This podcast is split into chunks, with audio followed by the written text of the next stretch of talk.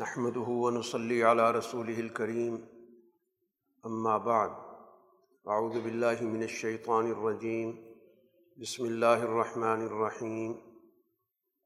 سبحان الذي أسرى بعبده ليلا من المسجد الحرام إلى المسجد الأقصى، الذي باركنا حوله لنريه من آياتنا.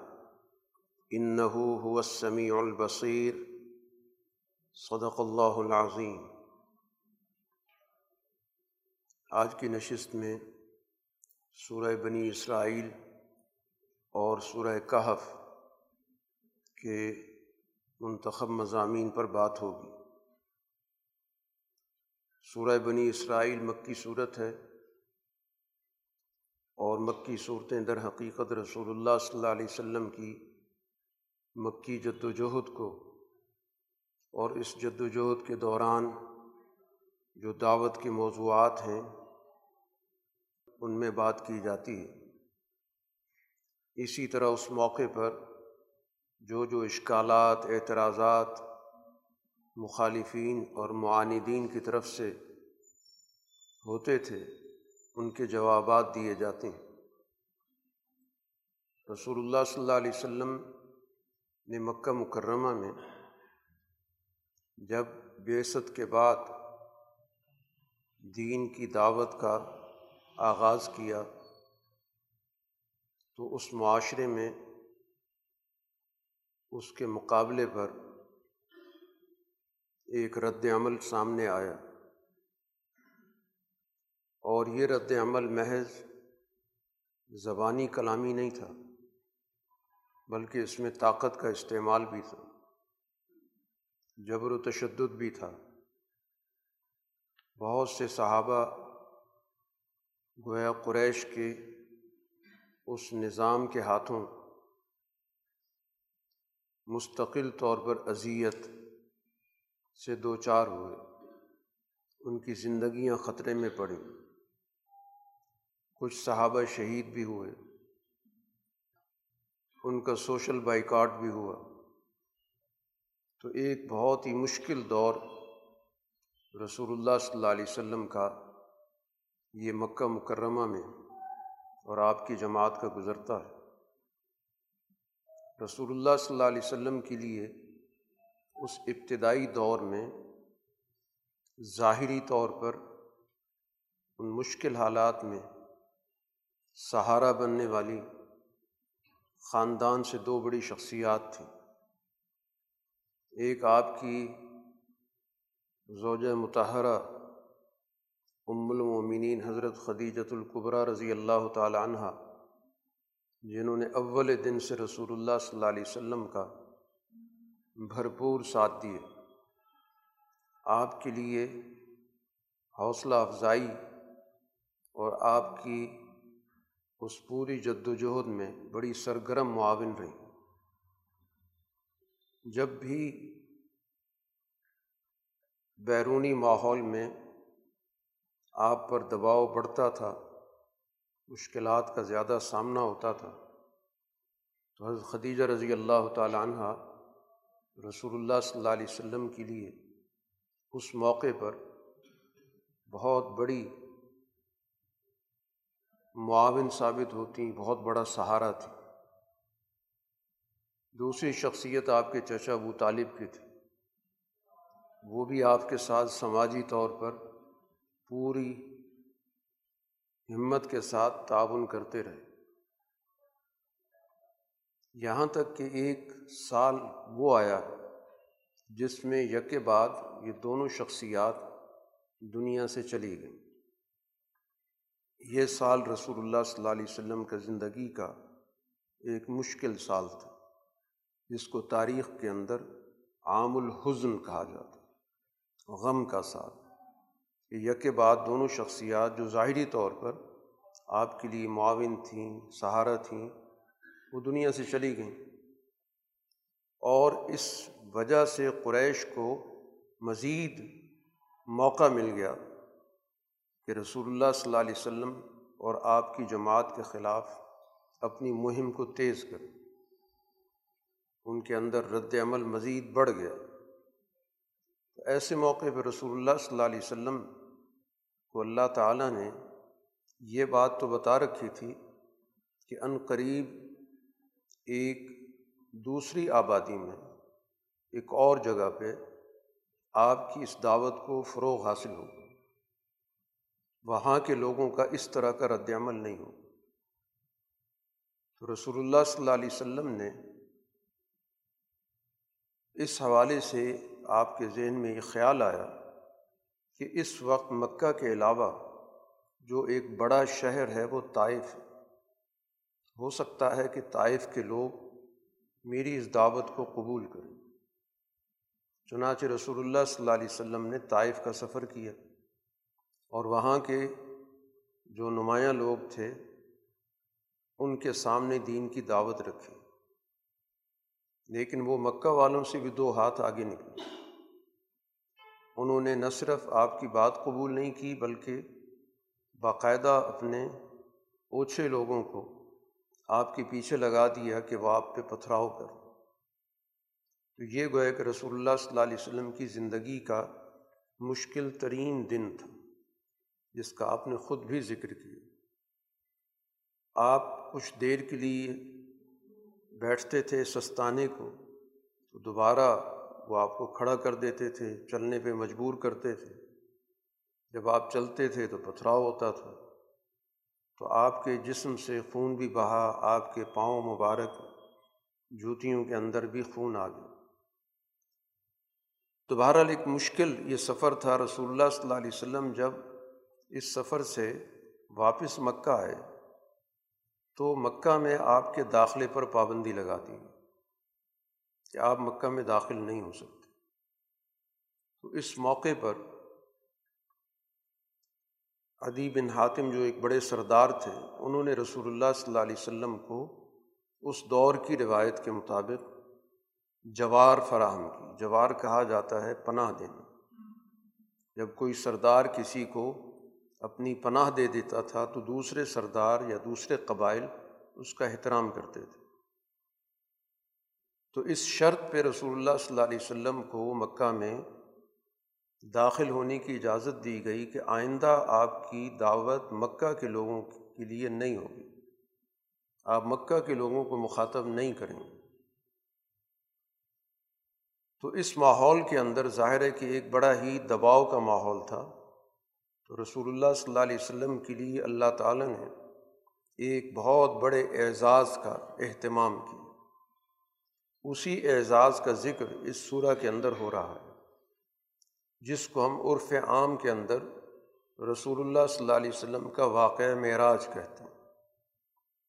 یہ رسول اللہ صلی اللہ علیہ وسلم کو اللہ تعالیٰ نے اگلے دور کے حوالے سے مزید رہنمائی کے لیے اس سفر کا اہتمام کیا اس سفر کے دو حصے ہیں۔ ایک حصہ آپ کا مسجد حرام سے مسجد اقسا کا، جس کا ذکر اس صورح کے آغاز میں ہے۔ یہ آپ کا زمینی سفر تھا۔ رسول اللہ صلی اللہ علیہ وسلم کے اس سفر کو قرآن حکیم کی زبان میں اسرا کہا جاتا، جو اس صورح کے آغاز میں لفظ استعمال ہو رہا ہے۔ اور آپ کے سفر کا دوسرا حصہ، وہ مسجد اقسا سے آسمانوں اور اوپر تک آپ کا وہ سفر ہے۔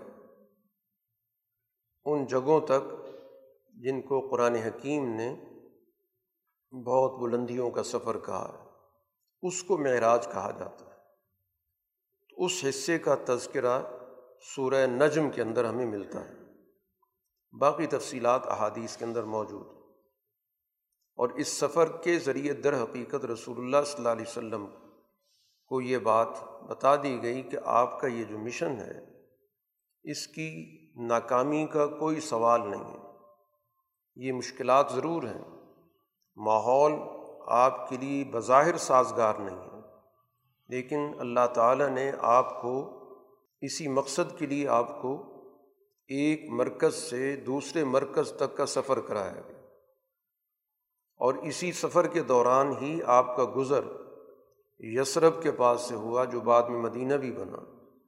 اور اس میں آپ کو بتایا بھی گیا کہ آپ نے یہاں پر ہجرت کر کے آنا بھی۔ تو بین الاقوامیت کے حوالے سے اس صورح کے اندر رسول اللہ صلی اللہ علیہ وسلم کو بتایا گیا کہ اب آپ کی پیش قدمی محض مکے تک نہیں بلکہ آپ کا جو اصل منصب ہے جو عالمی منصب ہے، انسانیت گیر منصب ہے، اس کے لیے اب اللہ تعالیٰ نے اپنا جو مشن ہے، اس کو شروع کر دیا۔ تو رسول اللہ صلی اللہ علیہ وسلم کے عالمی منصب کے لیے یہ سفر بڑی اہمیت کا حامل ہے۔ کیونکہ اس میں نہ صرف آپ نے ایک طویل خشکی کا سفر کیا، بلکہ اس کے بعد کا جو آپ کے عالم بالا اوپر کے نظام کی سیر ہے، مختلف آسمانوں کی، اور پھر وہاں پر جو بھی آپ نے کچھ دیکھا، ظاہر ہے کہ وہ کیفیات رسول اللہ صلی اللہ علیہ وسلم نے اس تفصیل کے ساتھ بیان نہیں کی۔ کیونکہ ظاہر ہے کہ وہ ایک علیحدہ ہی جہان تھا، اور رسول اللہ صلی اللہ علیہ وسلم کی ان تجلیات سے براہ راست اس سے تعلق ہوا، اس کا آپ نے مشاہدہ کیا۔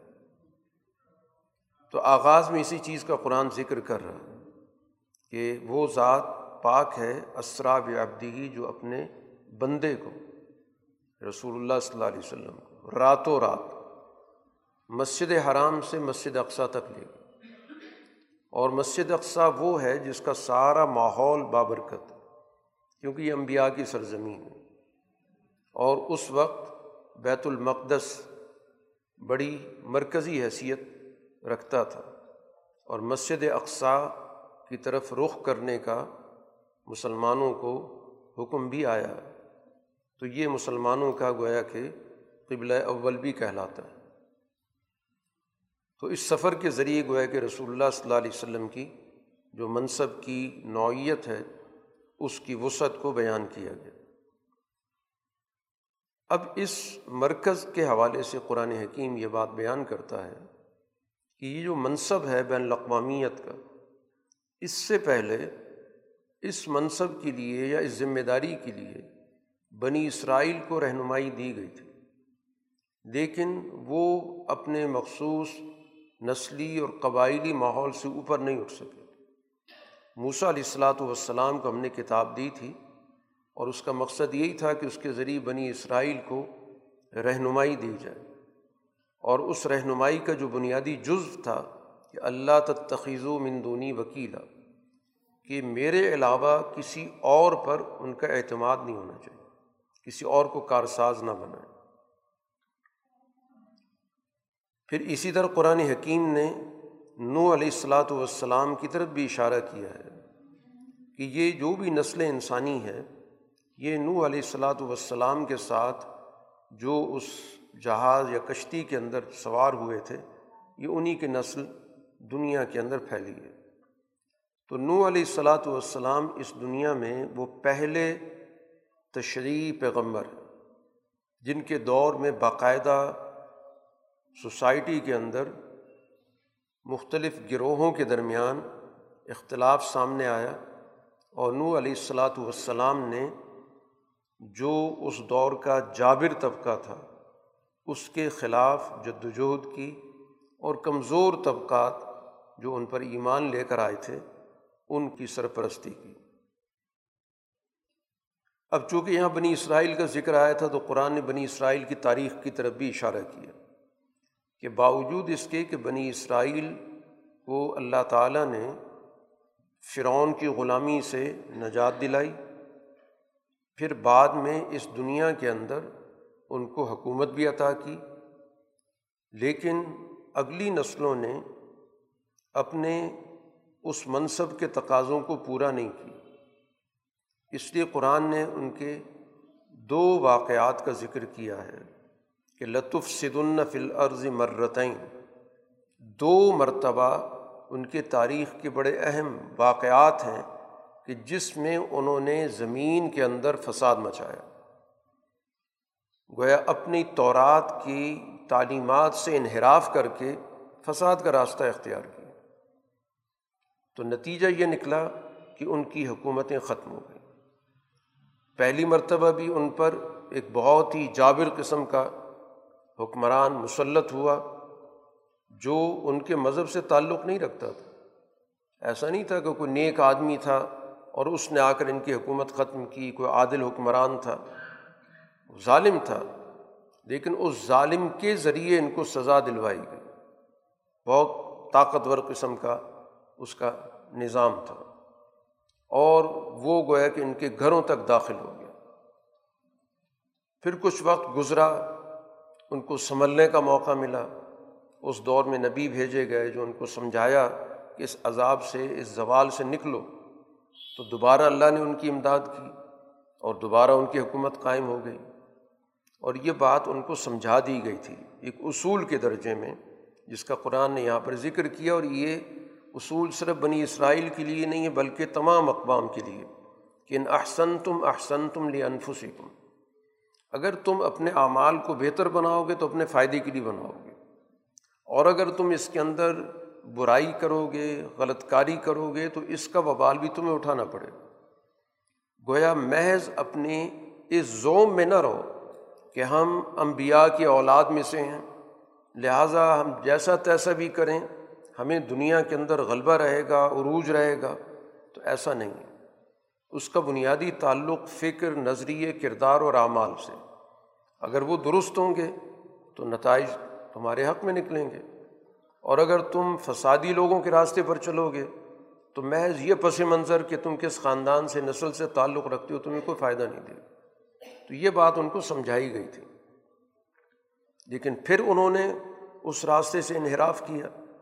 چنانچہ ان پر پھر اسی طرح بیرونی طاقت مسلط ہوئی اور جس نے ان کی اینٹ سینٹ بجا دی۔ اسی چیز کو قرآن حکیم بتا رہا ہے کہ بھائی تم ادنا اگر تم کسی کام میں دوبارہ وہی حرکت کرو گے تو ہم بھی اسی طرح تمہیں دوبارہ سزا دیں گے۔ تو اس لیے کسی کے ساتھ کوئی ضمانت کا معاملہ نہیں ہے۔ اب یہ بنی اسرائیل کی ماضی کے کچھ واقعات کا ذکر کر کے اصل مقصد قرآن پر ایمان رکھنے والی جماعت کو بتانا ہے کہ ان کو اس ساری تاریخ سے سبق حاصل کرنا ہے۔ اپنے طرز عمل کو اگر وہ درست رکھیں گے، عدل پر استوار رکھیں گے، اعلیٰ اخلاق پر اپنے آپ کو استوار رکھیں گے، تو پھر تو ان کا غلبہ رہے گا۔ اور اگر اس سے انحراف کریں گے اور اس کے نتیجے میں بد اخلاقی کا راستہ اختیار کریں گے، طبقاتیت پیدا کریں گے، ظلم کے راستے کو اختیار کریں گے، جبر کی طرف چلے جائیں گے، تو ظاہر ہے کہ اس دنیا کے اندر ان پہ زوال آئے گا۔ چنانچہ اسی طرح مسلمان امت کی تاریخ کے اندر بھی اسی طرح کے بڑے بڑے واقعات ہوئے۔ ایک واقعہ سکوت بغداد کی صورت میں ہوا۔ کہ جب مسلمانوں کی خلافت تاتاریوں کے ہاتھوں سے بالکل تباہ کر دی گئی، بغداد سارا کا سارا تباہ ہو گیا۔ وہاں پر انسانی زندگیاں ختم کی گئیں۔ ان کے سروں کے مینار بنے۔ لائبریریاں تباہ کر دی گئیں۔ جس کے نتیجے میں جو دجلہ کا پانی تھا، وہ کہیں سرخ تھا، خون کی وجہ سے، کہیں سیاہ تھا۔ کتابوں کی سیاہی کی وجہ سے۔ تو گویا تاتاریوں نے آ کر پورا کا پورا نظام ملیا میٹ کر دیا۔ پھر اس کے بعد ظاہر ہے کہ دوبارہ اٹھنے کا موقع ملا اور پھر اس کے نتیجے میں مسلمانوں کی خلافت عثمانیہ بنی۔ پھر اس کا ایک دور گزرتا ہے۔ پھر اس کے بعد ایک اور زوال آیا، جس کو ہم نوبادیاتی دور کہتے ہیں، کہ اس دنیا میں مسلمانوں کی وہ خلافت ختم ہوئی۔ اور استعماری نظام نے مسلمانوں کی آبادیوں کو تخت و تاراج کر دیا۔ کہیں پر انگریز سامراج پہنچا، کہیں پر فرانسیسی سامراج پہنچا، کہیں ہالینڈ پہنچا، کہیں پرتگال پہنچا۔ تو ان یورپ کے ممالک نے گویا کہ مسلمانوں کی ان ساری بستیوں کو تباہ و برباد کی تو گویا تاریخ نے اسی طرح دہرایا جیسے قرآن نے بنی اسرائیل کی تاریخ ذکر کی تھی۔ تو اس وجہ سے گویا کہ قرآن نے تو بہت پہلے تنبی کی تھی۔ تو اس تنبی کو آج بھی اسی طرح اس کی اہمیت ہے کہ اگر زوال سے نکلیں گے تو پھر جا کر ان کو روج حاصل ہوگا۔ محض ایک خوش فہمی میں رہنا کہ ہم آخری پیغمبر کا کلمہ پڑھتے ہیں یا اس کی امت میں سے ہیں اور ہمیں کوئی ضمانت دے دی گئی ہے کہ ہمیں اس دنیا کے اندر کسی قسم کا غلبہ حاصل ہوگا تو ظاہر وہ حالات ہمارے سامنے موجود ہیں۔ تو جب تک ہم اپنے نظریے کو، اپنی فکر کو صحیح نہیں کریں گے، درست نہیں کریں گے، اس کو فساد اور زوال سے نہیں نکالیں گے، تو اس وقت تک ظاہر ہے کہ ہماری سمت درست نہیں ہو سکتی۔ تو ایک درست نظریے کو اختیار کرنا، پھر اس کے مطابق جو عملی تقاضے بنتے ہیں، ان کو پورا کرنا۔ اس کے بغیر ظاہر ہے کہ ہم موجود زوال سے نہیں نکل سکتے۔ محض چند اصلاحات کے ذریعے، چند قوانین کی تبدیلی کے ذریعے بعض و نصیحت کے ذریعے، ظاہر ہے کہ یہ بہت ہی گہرا فساد ہے۔ یہ بہت ہی ہمگیر قسم کا زوال ہے۔ اس سے نکلنے کے لیے اسی طرح کی ایک ہمگیر جد وجہد کی ضرورت ہوگی۔ جس طرح کا مرض ہے، اسی طرح کے علاج کی ضرورت ہے۔ اس مقصد کے لیے ظاہر اللہ تعالیٰ نے ہمیں یہ دستور دے رکھا ان نہاز القرآن یہدی للتی یا اقوام کہ یہ قرآن حکیم ہمیں اس راستے کی رہنمائی کرتا ہے جو بالکل درست قرآن کی تعلیمات میں آج بھی اسی طرح صلاحیت موجود ہے جیسے نزول کے وقت تھی۔ اس پر اپنی فکر استوار کرنے کی ضرورت ہے۔ اور پھر اس کے مطابق اپنی فکر کو عملی شکل دینے کی ضرورت ہے۔ تو جو ایسا کرے گا، ان لہم اجرن کبیرہ، یقیناً اس کا ایک بہت بڑا ان کو فائدہ ہوگا۔ اس کا اجر ملے گا اس کے نتیجے میں۔ ان کو اس دنیا کے اندر اللہ تعالیٰ کی طرف سے غلبہ اور عروج دیا جائے گا۔ لیکن شرط یہی ہے کہ قرآن کو بنیادی دستور العمل مانیں کہ یہ قرآن ہمیں عروج کی طرف لے جانے کے لیے پورا کا پورا ایک لاہ عمل دیتا۔ اور پھر اس قرآن پر دنیا کے اندر ایک کامیاب معاشرہ وجود بھی آیا۔ اس نے دنیا کے اندر عالمی سطح پر قوموں کے مسائل بھی حل کیے۔ قوموں کے اختلافات کو اس نے مٹایا ہے۔ قرآن کے نظام کے تحت نہ ماننے والوں نے بھی اپنی ایک کامیاب اور پرامن و خوشحال زندگی گزاری تو اس کا گویا کہ ایک پریکٹیکل بھی موجود ہے۔ تو اس قرآن سے اور اس قرآن پر ہونے والا جو پورا کا پورا ایک عمل ہے تاریخی، اس سے سیکھنے کی ضرورت ہے۔ اسی طریقے سے، اسی پیٹرن پہ اگر اس سے استفادہ کیا جائے گا، تو قرآن ظاہر آج بھی اسی طرح ایک زندہ کتاب ہے۔ اب قرآن حکیم یہاں پر ایک کمزوری کا جو انسانی معاشرے کی کمزوری ہے، اس کا ذکر کر رہا ہے کہ جب سوسائٹی کے اندر جو انسانوں کے اپنے شخصی یا ذاتی مفادات ہوتے ہیں اور ایسے مفادات جو سوسائٹی کے بنیادی فلاح و بہبود کے نظام کے برعکس ہوں، اس کو قرآن حکیم شر سے تعبیر کرتا کہ جب ذاتی مفاد کے لیے جد وجہد اس طریقے سے کی جائے، جس طرح معاشرے کی ایک اجتماعی جد وجہد کی کوشش ہونی چاہیے۔ تو یہ گویا کہ انسان کی اس دنیا کے اندر اپنے مفاد کے لیے جلد بازی کی جو سوچ ہے کہ مجھے اپنے مفادات جلدی ملنے چاہئیں حالانکہ انسان کے ذاتی مفاد اسی وقت محفوظ ہوتا ہے جب اس کا اجتماع درست ہو۔ جب ایک صحیح اجتماع ہوگا، ایک صحیح معاشرہ ہوگا، تو انسانوں کی انفرادی مفادات کی بھی حفاظت ہوگی۔ لیکن سوچ یہ ہوتی ہے کہ ہم اجتماعی مفاد سے الگ تھلگ ہو کے، بالا تر ہو کے، ان کو نظر انداز کر کے جلد از جلد اپنے ذاتی فائدے حاصل کر لیں۔ تو یہ وہ چیز ہے جس کو قرآن حکیم نے یہاں پر ایک مذمت کے طور پہ ذکر کیا وکان الانسان و عجولہ کہ انسان جو ہے اپنے مادی، شخصی فائدوں کو حاصل کرنے میں بڑا جلد باز ہے، جلدی حاصل کرنا چاہتا ہے۔ حالانکہ دنیا کے اندر اللہ تعالیٰ نے ہر چیز کا ایک سسٹم رکھا۔ جہاں قرآن حکیم نے دن رات کے نظام کے ذریعے ایک بات سمجھائی۔ کہ دیکھیں یہ دونوں اللہ کی نشانیاں ہیں، رات کا آنا بھی اور دن کا ہونا بھی۔ رات کی نشانی مٹتی ہے تو دن کی روشنی میں ایک اللہ کی نئی نشانی آ جاتی ہے۔ اس کا مقصد کیا ہے؟ تاکہ تمہیں یہ پتہ چلے کہ ہر چیز کے کرنے کا ایک مخصوص وقت ہوتا ہے۔ لتب تغو فضلم مر رب کہ تم دن کے اندر ظاہر اپنی عملی معاشی جد وجہد کرتے ہو۔ پھر اسی کے ذریعے تمہیں اوقات کا بھی پتہ چلتا ہے کہ یہ دن کا نظام ہے، یہ رات کا نظام ہے۔ اس کے ذریعے ظاہر ہے کہ ہم اوقات کا تعین بھی کر رہے ہیں، تاریخوں کا تعین کر رہے ہیں۔ تو اللہ کا باقاعدہ گویا کہ اس دنیا کے اندر ایک بنا بنایا سسٹم موجود ہے۔ تو نتائج اس قدرتی نظام کو سمجھ کے ہی حاصل ہوں گے۔ اپنے ایجنڈے سے حاصل نہیں ہوں گے۔ کہ کوئی شخص یہ چاہے کہ نہیں، میں اپنے سارے کے سارے فائدے ایک ہی وقت میں حاصل کر لوں، تو ایسا تو نہیں ہوتا۔ انسان روزانہ کی جد وجہد کرتا ہے اور اس کے بعد، مہینے کے بعد، سال کے بعد، کچھ سالوں کے بعد اس کو نتائج ملنا شروع ہو جاتے ہیں۔ اور اگر کوئی شخص یہ چاہے کہ میں ایک ہی دن کے اندر سارے فائدے حاصل کر لوں، تو اسی سے سوسائٹی میں بگاڑ پیدا ہوتا ہے۔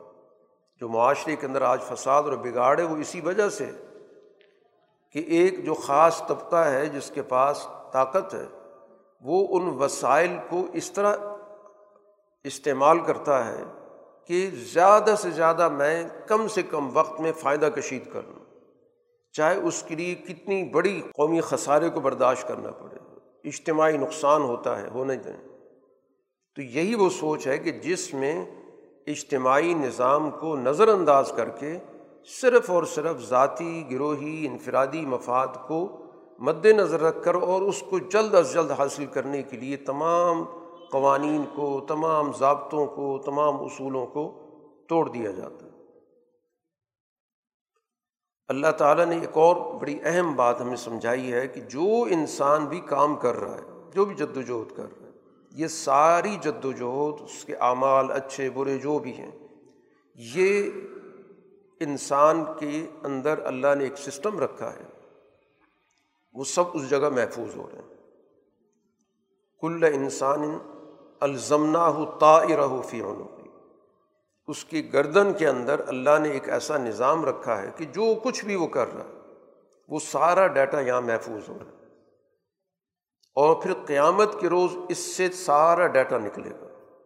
وہ دستاویزات کی صورت میں نکلے گا۔ ظاہر موجود دور کے اندر اس کو سمجھنا بہت آسان ہے۔ اب ظاہر ایک چھوٹی سی چپ آ جاتی ہے جس میں بہت بڑا ڈیٹا محفوظ ہو جاتا ہے۔ تو قرآن حکیم نے یہی کہا کہ انسان جو کچھ کر رہا ہے وہ محفوظ ہو رہا ہے۔ اور پھر قیامت کے روز ہم اس کو سب کے سامنے عام کر دیں گے اور اس کو کہا جائے گا کہ اقرا کتابک اپنی اب دستاویز پڑھو۔ یہ وہی دستاویز ہے جو تمہارے اعمال کے ذریعے خود بخود محفوظ ہوتی رہے۔ ایک وہ نظام ہے جو اللہ نے فرشتوں کے ذریعے رکھا ہوا ہے کہ وہ باقاعدہ ڈائری لکھتے ہیں، اعمال نامہ لکھتے ہیں۔ اور ایک اس انسان کے اندر بھی ایک نظام رکھا گیا تاکہ کل انسان کو اس فرشتوں کے نظام پر کسی قسم کا اس کے ذہن میں سوال نہ پیدا ہو۔ یہ نہ کہے کہ انہوں نے پتہ نہیں صحیح لکھا، غلط لکھا۔ تو اس کے اندر جو ایک ڈیٹا موجود ہے وہ نکالا جائے گا۔ اب ظاہر ہے کہ اس میں تو وہ دوسری رائے نہیں رکھ سکتا۔ اور اس کے سامنے وہ ساری چیزیں آئیں گی جو کچھ کرتا رہا، کہتا رہا، کوئی بھی چیز اس میں مخفی نہیں ہوگی۔ اس لیے قرآن نے کہا کہ اپنا ڈیٹا خود پڑھو، کتاب پڑھو۔ کفا بنفس کل یوم علیہ کا حسیبہ آج تمہاری اپنی ذات حساب کرنے کے لیے کافی ہے۔ تم خود ہی فیصلہ کر لو گے کہ اس میں کتنا اچھا ہے، کتنا برا ہے، نتیجہ کیا ہے۔ قرآن حکیم قوموں کی تباہی کے حوالے سے کہ قومیں کیوں تباہ ہوتی ہیں؟ کیا اصول ہے اس کے پیچھے؟ قوموں کے زوال کے پیچھے بنیادی طور پر جو عیش پسند طبقہ ہے، اس کا کردار ہوتا ہے۔ وہ بنیادی رول ادا کرتا ہے۔ قرآن نے ذکر کیا ویزا اردنا انہلی کا قریتن امر نا مترفی ہے کہ جب ہم اس بات کا ارادہ کرتے ہیں کہ اب اس قوم نے، اس معاشرے نے تباہ ہونا تو کیسے پھر تباہی آتی ہے؟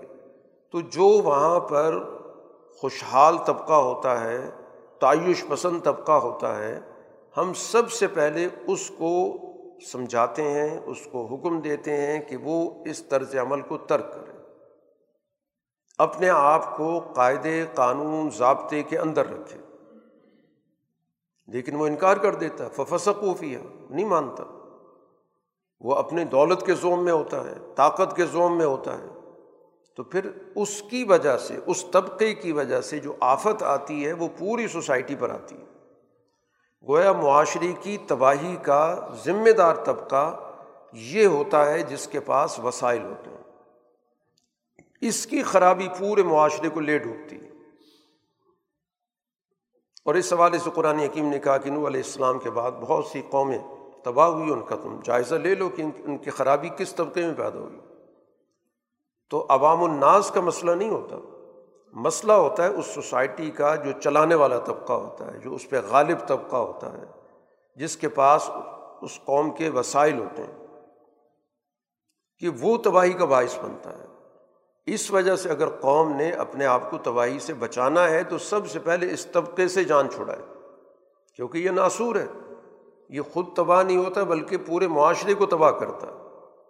اور اگر اس موقع پر یہ سوچ ہو کہ نہیں، ہم تو اپنی ذاتی زندگی میں ٹھیک ہیں، نیک ہیں، ہمیں ان سے کیا غرض ہے؟ تو پھر دنیا کی نظام کے اعتبار سے یہ جو ہماری نیکی ہے، یہ اس فساد کو، اس تباہی کو روک نہیں سکتی۔ باقی قیامت کے روز جس نے جو اچھا عمل کیا، اس کو اس کا اجر ملے گا۔ لیکن دنیا کے نظام کے اعتبار سے اصول یہی ہے کہ جو غالب طبقہ ہے اس کے نتائج سے معاشرہ بنتا بھی اور بگڑتا بھی اس لیے جب تک ایک فاسد طبقہ سوسائٹی پر مسلط رہے گا اور اس کے تسلط سے سوسائٹی کو نہیں نکالا جائے گا، تو وہ سوسائٹی اپنے آپ کو تباہی سے نہیں بچا سکتی۔ یہی قرآن حکیم نے یہاں پر رہنمائی کی ہے۔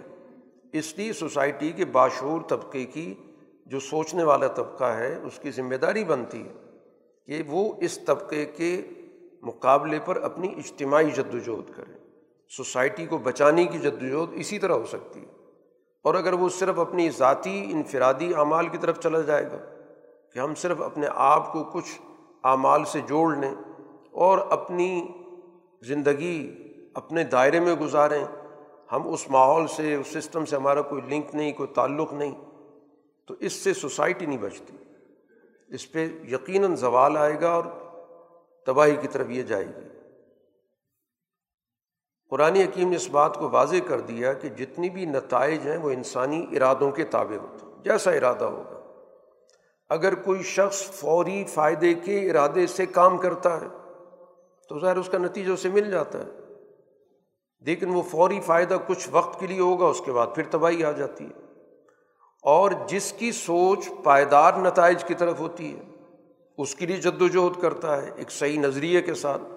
تو اس کی جد وجہد اس کے لیے بھی اور سوسائٹی کے لیے قابل قدر ہوتی۔ ہے اس لیے قرآن حکیم ان دو موضوعات کو بار بار ذکر کرتا ہے کہ ایک کا عنوان قرآن ذکر کرتا ہے، العاجلہ، جلدی، جو چیز فوری حاصل ہوتی ہے، جیسے ذاتی مفاد، دنیاوی مفاد، اور اس کے مقابلے پر قرآن حکیم آخرت کا تصور دیتا ہے۔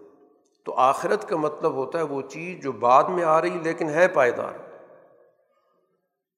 اسی حوالے سے دنیا کے بعد کے نظام کو بھی آخرت کہتے ہیں، وہ پائیدار ہوتا ہے۔ اسی طرح دنیا کے اندر بھی ہم جو مستقبل کے حوالے سے کام کرتے ہیں، وہ اس دنیا کی آخرت ہوتی ہے۔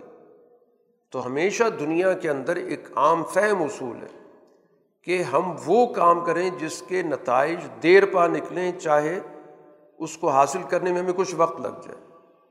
اور اگر ایک ایسا فائدہ جو فوری تو مل رہا ہے لیکن اس نے جلدی ختم ہو جانا ہے، تو ہمیشہ عقل مند آدمی فیصلہ یہ کرتا ہے کہ میں جلدی کے بجائے وہ فائدہ حاصل کروں جو ہمیشہ رہے، چاہے اس کے لیے مجھے کچھ وقت کا انتظار کرنا پڑے، کچھ جد وجہد کرنی پڑے، کچھ مشکل گزارنی پڑے۔ اسی اصول پر دنیا کا نظام چلتا ہے، کامیاب قومی وہی کہلاتی ہیں کہ جو قومی وقار، قومی بقا کے لیے کام کرتی ہیں، اس کے لیے مشکل دور بھی گزارتی ہیں، مشکل وقت سے بھی گزرتی ہیں، لیکن قوم اپنے پاؤں پہ کھڑی ہو جاتی ہے۔ اور جن کے سامنے فوری فائدے کی سوچ ہوتی ہے، تو وہ فوری فائدے کی سوچ کے تحت مستقبل کا سودا کر لیتی اسی طرح قوم غلام بنتی ہیں۔ ان کا سودا لوگ جو کر رہے ہوتے ہیں، وہ اسی بنیاد پہ، ہمیں فوری فائدہ مل رہا ہے، چاہے پوری قوم کا مستقبل تاریکی میں چلا جائے۔ قرآن حکیم نے چونکہ اپنا تعارف کرایا تھا کہ یہ دل التی یا اقبم یہ بالکل درست اور صحیح راستے کی رہنما کتاب ہے، ایک دستور العمل ہے۔ تو اب یہاں پر قرآن حکیم نے اس بات کا پورا ایک لا عمل دیا ہے کہ کس طرح کا معاشرہ دین چاہتا ہے، جس چیز کا قرآن یہاں پر ذکر کر رہا ہے۔ قضا ربو کا تیرے رب نے ایک فیصلہ جاری کر دیا۔ اور یہ فیصلہ ہے انسانوں کی فلاح اور بہبود کا۔ کن اصولوں پر معاشرہ قائم کرنا ہوگا؟ کہ جس کو ہم کہیں گے کہ اچھا کامیاب، فلاحی معاشرہ ہے۔ سب سے پہلے تو نظریہ درست ہونا چاہیے کہ ہم نے اس دنیا کے اندر اللہ کی بندگی کے علاوہ کسی کی بندگی، کسی کی بالادستی قبول نہیں کرنی۔ کسی کی اطاعت قبول نہیں کرنی۔ صرف اللہ کی اطاعت، اس کی بالادستی۔ تو سب سے پہلے تو ذہنوں کو آزاد ہونا ضروری ہے، غیر اللہ کی غلامی سے، غیر اللہ کے دباؤ سے، ان کے جبر سے۔ اسی کو قرآن حکیم عبادت کے لفظ سے ذکر کرتا ہے۔ تو عبادت کہا جاتا ہے اندر کے جذبے کو، کہ جس میں انسان اطاعت کے ساتھ کسی کی بات مانتا ہے۔ تو یہ صرف اللہ کے لیے مخصوص ہے۔ اس میں کسی اور کی شراکت نہیں ہو سکتی۔ کسی اور کو شریک کریں گے، وہ شرک ہو جائے گا۔ وہ ناقابل قبول ہے۔ وہ تقسیم نہیں ہو سکتا کہ اس میں ہم یہ کہیں کہ یہ اسی فیصد اللہ کا حصہ ہے اور بیس فیصد کسی اور کا۔ وہ مکمل اطاعت اللہ کی ہے تو قابل قبول ہے۔ اور کسی کی بھی شراکت چاہے دو فیصد بھی ہو جائے گی تو وہ مسترد۔ تو سب سے پہلی بات تو یہ بتا دی کہ اللہ تعبد اللہ عیا کہ تم اللہ کے علاوہ کسی کی اطاعت، کسی کی بندگی، کسی کے سامنے جھکنا، کسی کی بالادستی مت قبول کرو۔ اور اس کے بعد قرآن حکیم نے سارا کا سارا سماجی تقاضوں پر گفتگو کی۔ وہ بالوالدین احسانہ انسان کی جو سب سے پہلی اس کی اکائی پیدا ہوتی ہے، جو سب سے پہلا اجتماع پیدا ہوتا ہے، جہاں پہ وہ دنیا میں آتا ہے تو ظاہر ہے کہ جس سے اس کا تعلق پیدا ہو والدین سے ہوتا ہے۔ تو اپنے اس یونٹ کو کہ جس کا تم اب حصہ بنے ہو، تمہارے والدین نے تمہیں پالا پوسا ہے، تعلیم و تربیت کی ہے۔ تمہیں اس دنیا کے اندر ایک وجود بخشا، تمہیں اپنے پاؤں پہ کھڑا کیا۔ تمہیں ان کے حقوق کی پاسداری کرنی۔ اور خاص طور پر اس وقت جب یہ کمزوری اور بڑھاپی کا شکار ہو جائے۔ تمہیں کوئی بھی ناگوار ترین بات بھی ہو تو زبان سے تم نے اف تک نہیں کہنا۔ جھڑکنا نہیں ہے۔ بہت ہی اعزاز کے ساتھ ان سے گفتگو کرنی۔ اپنے آپ کو ان کے سامنے پست رکھنا۔ ہے اور اللہ سے مستقل دعا کرنی ہے کہ جس طرح بچپن میں انہوں نے مجھے پالا ہے، مجھے اپنے پاؤں پہ کھڑا کر دیا، تو اللہ تعالیٰ تو بھی ان پہ اسی طرح رحم کر۔ تو یہ گویا کہ قرآن حکیم نے سب سے پہلے سماجی اصول ہمیں یہ بتایا۔ اب اس کے بعد اس کا دائرہ بڑھتا ہے، مزید قرابت داروں سے اس کا تعلق پیدا ہوتا ہے، مزید خاندان کے رشتے اس کے سامنے آتے ہیں۔ ددیالی رشتے آتے ہیں، ننیالی رشتے آتے ہیں، پھر وہ بڑا ہوتا ہے تو پھر اس کی سسرالی رشتے آتے ہیں، پھر ایک ایک لمبا چوڑا اس کا دائرہ بن جاتا ہے۔ تو ان کے حقوق بھی اس نے ادا کرنے تو سماجی طور پر یہ ذمہ داری بھی اس پہ آتی ہے۔ کہ اب ان کے ساتھ بھی اس کا حقوق کا فرائض کا ایک رشتہ جڑ گیا۔ پھر سوسائٹی کے اندر جو کمزور طبقات ہیں، ان کو بھی اپنے پاؤں پہ کھڑا کرنا، ان سے تعاون کرنا، یہ بھی اس کی ذمہ داری بنتی۔ کیونکہ سوسائٹی تمام افراد کے مجموعے کا نام ہے۔ اگر سوسائٹی اپنے تمام افراد اور ارکان کا خیال نہیں رکھے گی، تو یہی سوسائٹی کی تباہی کہلاتی ہے۔ اسی کو ہم کہتے ہیں ایک طبقاتی نظام، کہ جس میں ایک طبقے کو تسلط حاصل ہے اور بہت سارے طبقے اس تسلط کی وجہ سے جبر کا شکار ہیں، کمزوری کا شکار ہیں، غربت کا شکار ہیں، مسکنت ہے احتیاط ہے۔ ان کے حقوق ادا کرو، ان کو اپنے پاؤں پہ کھڑا کرو۔ تو کمزور لوگوں کے حقوق ادا کرنے کا مقصد یہی ہوتا ہے۔ یہ نہیں کہ بھیک منگا بنا دو، ان کو بھیک دیتے رہو۔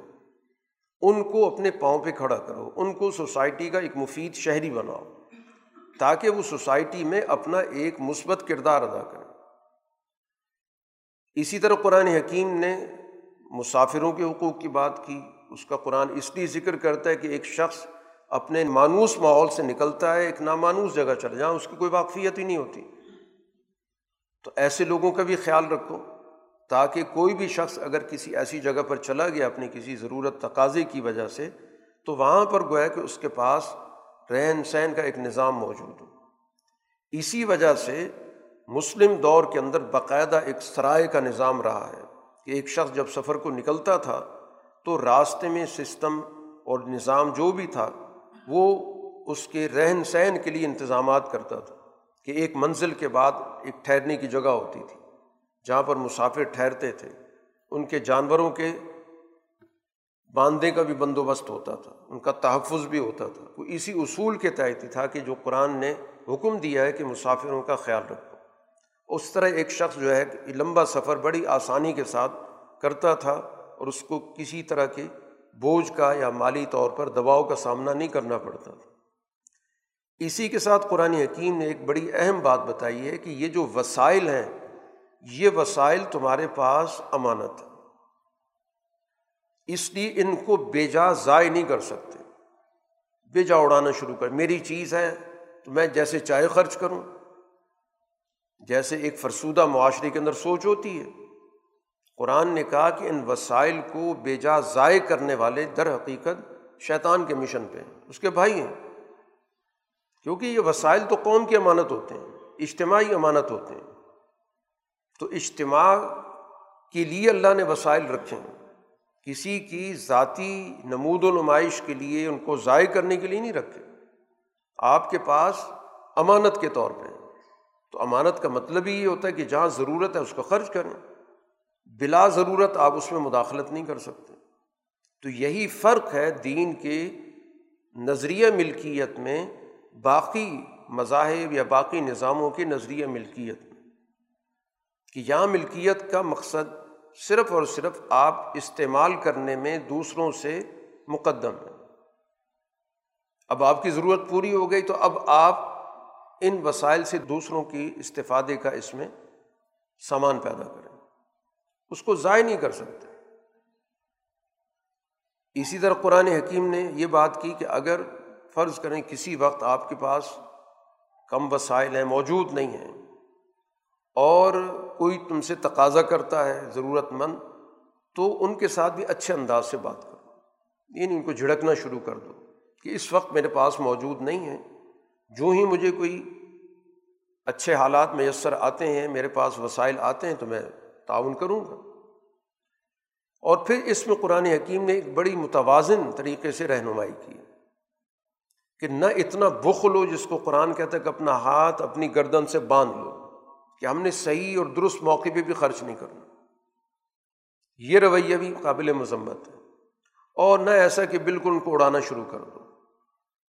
ان کو درست مقاصد کے لیے جہاں استعمال کرنا ہے ضرور کرو، لیکن غیر ضروری طور پہ ان کو ضائع مت کرو۔ ایک اور سماجی تقاضا اولاد کے حقوق کے حوالے سے بتایا گیا کہ اولاد کی ذمہ داری پوری کرنا والدین کے ذمے ہے، ان کے تقاضے پورے کرنا۔ ان کی جان کی حفاظت سے لے کر ان کی تعلیم و تربیت تمام چیزوں کو اس میں ملحوظ رکھنا ضروری ہے۔ یہ اجازت نہیں دی گئی کہ تمہاری اولاد جیسے چاہے ان کے ساتھ سلوک کرو جیسے ہی کچھ جگہوں پہ کچھ قبائل کے اندر یہ رواج رہا ہے کہ ہماری اولاد ہم چاہے اس کو مار دیں تو کسی کو کیا اعتراض ہو سکتا ہے؟ اور کچھ لوگوں کے اس طرح کے سنگ دلانہ رویے ہوتے ہیں کہ یہ ہمارے ساتھ اب وسائل میں شریک ہونے آ گئے ہیں اور ہماری زندگی میں خلل پیدا ہو رہا ہے تو ان سے جان چھڑا دی جائے۔ تو قرآن نے کہا کہ قط ان نہیں، دنیا کے اندر جو شخص بھی آیا ہے وہ اپنے ساتھ وسائل کا انتظام کر کے آئے۔ اب یہ سسٹم کی ذمہ داری ہے کہ ان وسائل سے استفادے کا سسٹم وضع کرے، اس کے لیے میکنزم بنائے کہ ان وسائل سے یہ آبادی کیسے فائدہ اٹھائے گی۔ اور تمام افراد ان وسائل سے استفادہ کر سکتے ہیں۔ لیکن اگر ان وسائل کو جمع کر کے رکھنا ہے، اس سے تعیش کا سامان پیدا کرنا ہے اور اس بنیاد پہ کہا جائے کہ میرے پاس کچھ نہیں ہے، لہٰذا میں دوسرے کو نہیں دیتا۔ اور حتیٰ کہ اس کے اندر اتنی سنگ دلی پیدا ہو جائے کہ اپنی اولاد بھی بھی خرچ نہیں کرتا۔ اور اس طرح وہ ضائع ہو جائیں تو اس کی اجازت نہیں۔ ان کے حقوق کا خیال کرنا۔ ہے اسی طرح قرآن حکیم نے سوسائٹی کے معاشرتی سماجی تعلقات کے حوالے سے اس چیز کو بہت اہم قرار دیا کہ سوسائٹی میں مختلف صنفیں ہوتی ہیں۔ مردوں کی صنف بھی ہے، عورت کی صنف بھی ہے۔ ان کے درمیان جو پاکیزہ تعلق ہے نکاح کی صورت میں، وہی گویا کہ سوسائٹی کے بقا کا ذریعہ ہے۔ اس سے ہٹ کے تعلقات قائم کرنا یہ سوسائٹی میں بہت بڑے فساد کا باعث بنے گا۔ اس سے تنازعات پیدا ہوں گے، اس کے ذریعے انسانیت کی تزلیل ہوگی۔ لہٰذا بدکاری کے قریب بھی مت جاؤ۔ یہ سب سے زیادہ بے حیائی کا کام ہے اور بہت برا راستہ ہے۔ انسانی جانوں کی حفاظت کرو۔ ہر انسانی جان محترم ہے۔ کسی کی جان آپ لے نہیں سکتے۔ سوائے اس کی اس نے کوئی بہت بڑا جرم کیا، کسی کو قتل کر دیا ہے۔ تو پھر تو ظاہر ہے کہ جرم کے طور پہ اس کو سزا دی جاتی ہے، لیکن اس کے علاوہ کوئی اور صورت موجود نہیں ہے۔ باقی اگر کوئی شخص قتل ہوا ہے مظلومی کی حالت میں، اس کے ساتھ ظلم ہوا، تو پھر اس مظلوم کے وارثوں کو اختیار دیا گیا۔ کہ تم اگر قاتل سے بدلہ لینا چاہتے ہو تو باقاعدہ سسٹم کے ذریعے جو بھی ایک مروج نظام ہوتا ہے، عدالت کا اس کے ذریعے تم بدلہ لے سکتے ہو۔ لیکن اس میں بھی حدود سے تجاوز نہیں کرنا۔ کہ اس کو سزا دیتے وقت اس کو اذیتیں دینا شروع کر دو یا اس کے ساتھ بدسلوکی شروع کر دو، اس کی اجازت نہیں ہے۔ یا ایک نے قتل کیا تھا اور جواب میں ہم نے چار پانچ آدمیوں کو نامزد کر کے ان کو سزا دلوا رہے ہیں، اس کی اجازت نہیں۔ ہر چیز کے اندر انصاف کو ملحوظ رکھو۔ یتیم کے حقوق کا خاص طور پر قرآن نے ذکر کیا کہ سوسائٹی میں بسا اوقات کچھ ایسے بچے ہوتے ہیں جو اپنے سرپرستوں سے محروم ہو جاتے ہیں۔ تو سوسائٹی کی ذمہ داری ہے کہ ان کے حقوق کی حفاظت کرے۔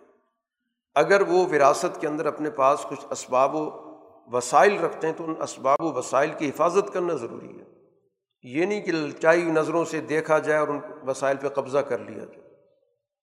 اسی طرح قرآن حکیم نے ایفائے عہد سوسائٹی کے لیے بہت اہم قرار دیا عہد پورا کرنا، معاہدات پورے کرنا۔ انسانوں کے جو آپس میں رشتے معاہدات ہیں۔ ہر آدمی دوسرے کے ساتھ جب کوئی بھی معاملہ کرتا ہے تو گویا کہ ایک دوسرے پر ان کا اعتماد ہوتا ہے۔ اسی کو معاہدہ کہتے ہیں۔ تو معاہدے کی کوئی بھی شکل ہو چاہے وہ باقاعدہ لکھا ہوا معاہدہ ہو یا سماجی معاہدہ ہے، کہ جب بھی افراد کسی سوسائٹی میں اکٹھے رہتے ہیں تو ان کا درمیان ایک سماجی معاہدہ ہوتا ہے۔ کسی کمپنی کے اندر ہیں، کسی ادارے کے اندر ہیں، جہاں پر بھی افراد موجود ہیں، ان کا آپس میں ایک معاہدہ ہوتا ہے۔ ہر ایک کے حقوق ہوتے ہیں، ہر ایک کی ذمہ داریاں ہوتی ہیں۔ ان حقوق و فرائض کے نظام کو پورا کرنا ضروری ہے۔ معاشی حوالے سے رہنمائی دی گئی کہ سوسائٹی کے اندر اشیا کے جو تبادلے کا نظام ہے، یہ عدل پہ قائم ہونا چاہیے۔ یہ نہ ہو کہ ایک طاقت کے بل بوتے پر، فریب کے بل بوتے پر دوسرے سے زیادہ وصول کرے اور دوسرے کو کم دینا شروع کر دے۔ چاہے مقدار میں کمی بیشی کر دے یا معیار کے اندر کمی بیشی کر دے، اس کی اجازت نہیں وزین و بالقستاس المستقیم بالکل درست پیمانے سے چیزوں کے درمیان فیصلے کرو اور اسی کے بہتر نتائج نکلیں گے۔ کسی بھی بلا تحقیق بات کے پیچھے مت چل پڑو۔ کوئی بھی بات ہو، پوری طرح اس کو سنو، سمجھو، تلاش کرو کہ اس کی حقیقت کیا ہے۔ بے سوچے سمجھے کسی بات کے پیچھے چل پڑنا۔ جیسے آج سوسائٹی کے اندر بہت ساری خبریں ایسی چلتی ہیں جن کی کوئی بنیاد نہیں ہوتی۔ اور انہیں خبروں کی بنیاد پہ تعلقات میں بگاڑ بھی پیدا ہوتا ہے، نقصانات بھی ہوتے ہیں، مسائل بھی پیدا ہوتے ہیں، بد اخلاقی بھی پیدا ہوتی ہیں۔ اور اب تو یہ پوری ایک صنعت بن گئی۔ جو پورا کا پورا آپ کا میڈیا کا نظام ایک صنعت بن چکی ہے۔ اس کا پوری، اس کی جو روح ہے وہ کیا ہے کہ بے بنیاد باتوں کو ترویج دینا۔ بے بنیاد خبریں، بے بنیاد تبصرے، ایک دوسرے پر الزام تراشی، پورا کا پورا ایک نظام بن گیا۔ قرآن توجہ دلاتا ہے کہ سماعتیں ہوں، بصارتیں ہوں، سوچنے کا عمل ہو، یہ سارے اللہ کے یہاں ذمہ دار ان سے پوچھا جائے گا کہ تم نے آنکھوں سے جو دیکھا ہے وہ کیا تھا اور بیان کیا کیا تم نے؟ کانوں سے جو تم نے بات سنی، کتنی تحقیق کی اس میں؟ پھر اس پر سوچ سمجھ کے جو جو تم نے اس پہ پلان بناتے رہے، وہ کیا تھے؟ اسی طرح سماج کی بھلائی کے لیے ایک بہت اہم چیز بتائی گئی کہ معاشرے کے اندر انسانوں کو ایک معمول کی زندگی میں رہنا چاہیے۔ کسی کو بہت زیادہ اکڑ کے رہنا کہ دوسروں کو وہ حقیر سمجھتا ہے۔ تو قرآن نے کہا کہ اس طرح کی جو تمہاری سماجی زندگی ہے، وہ معاشرے کے لیے نقصان دہ جو ایک شخص بہت زیادہ اپنے آپ کو تم تراک کے ساتھ چل رہا ہے، اکڑ کے چل رہا ہے، قرآن وہاں پہ ایک سمجھانے کی بات کر رہا ہے کہ تم زمین پہ جتنے مرضی پاؤں مار کے چلتے زمین پھٹ تو نہیں سکتی۔ تم جتنا اپنا سر اونچا کر کے اور اکڑتے رہو، تم پہاڑوں کی بلندی کو تو نہیں پہنچ سکتے۔ جتنے ہو اتنی رہو گے۔ تو اس لیے اپنے اوقات کے اندر رہو۔ اور یہ بنیادی طور پر اس وجہ سے ہوتا ہے، دوسروں کو آدمی کمزور سمجھ رہا ہوتا ہے حقیق سمجھ رہا ہوتا ہے، اپنے آپ کو برتر سمجھ رہا ہوتا ہے۔ اس لیے اپنی چال ڈھال کے اندر یہ ظاہر کرنے کی کوشش کرتا ہے کہ میں ان سب سے برتر ہوں، اعلیٰ ہوں، طاقتور ہوں۔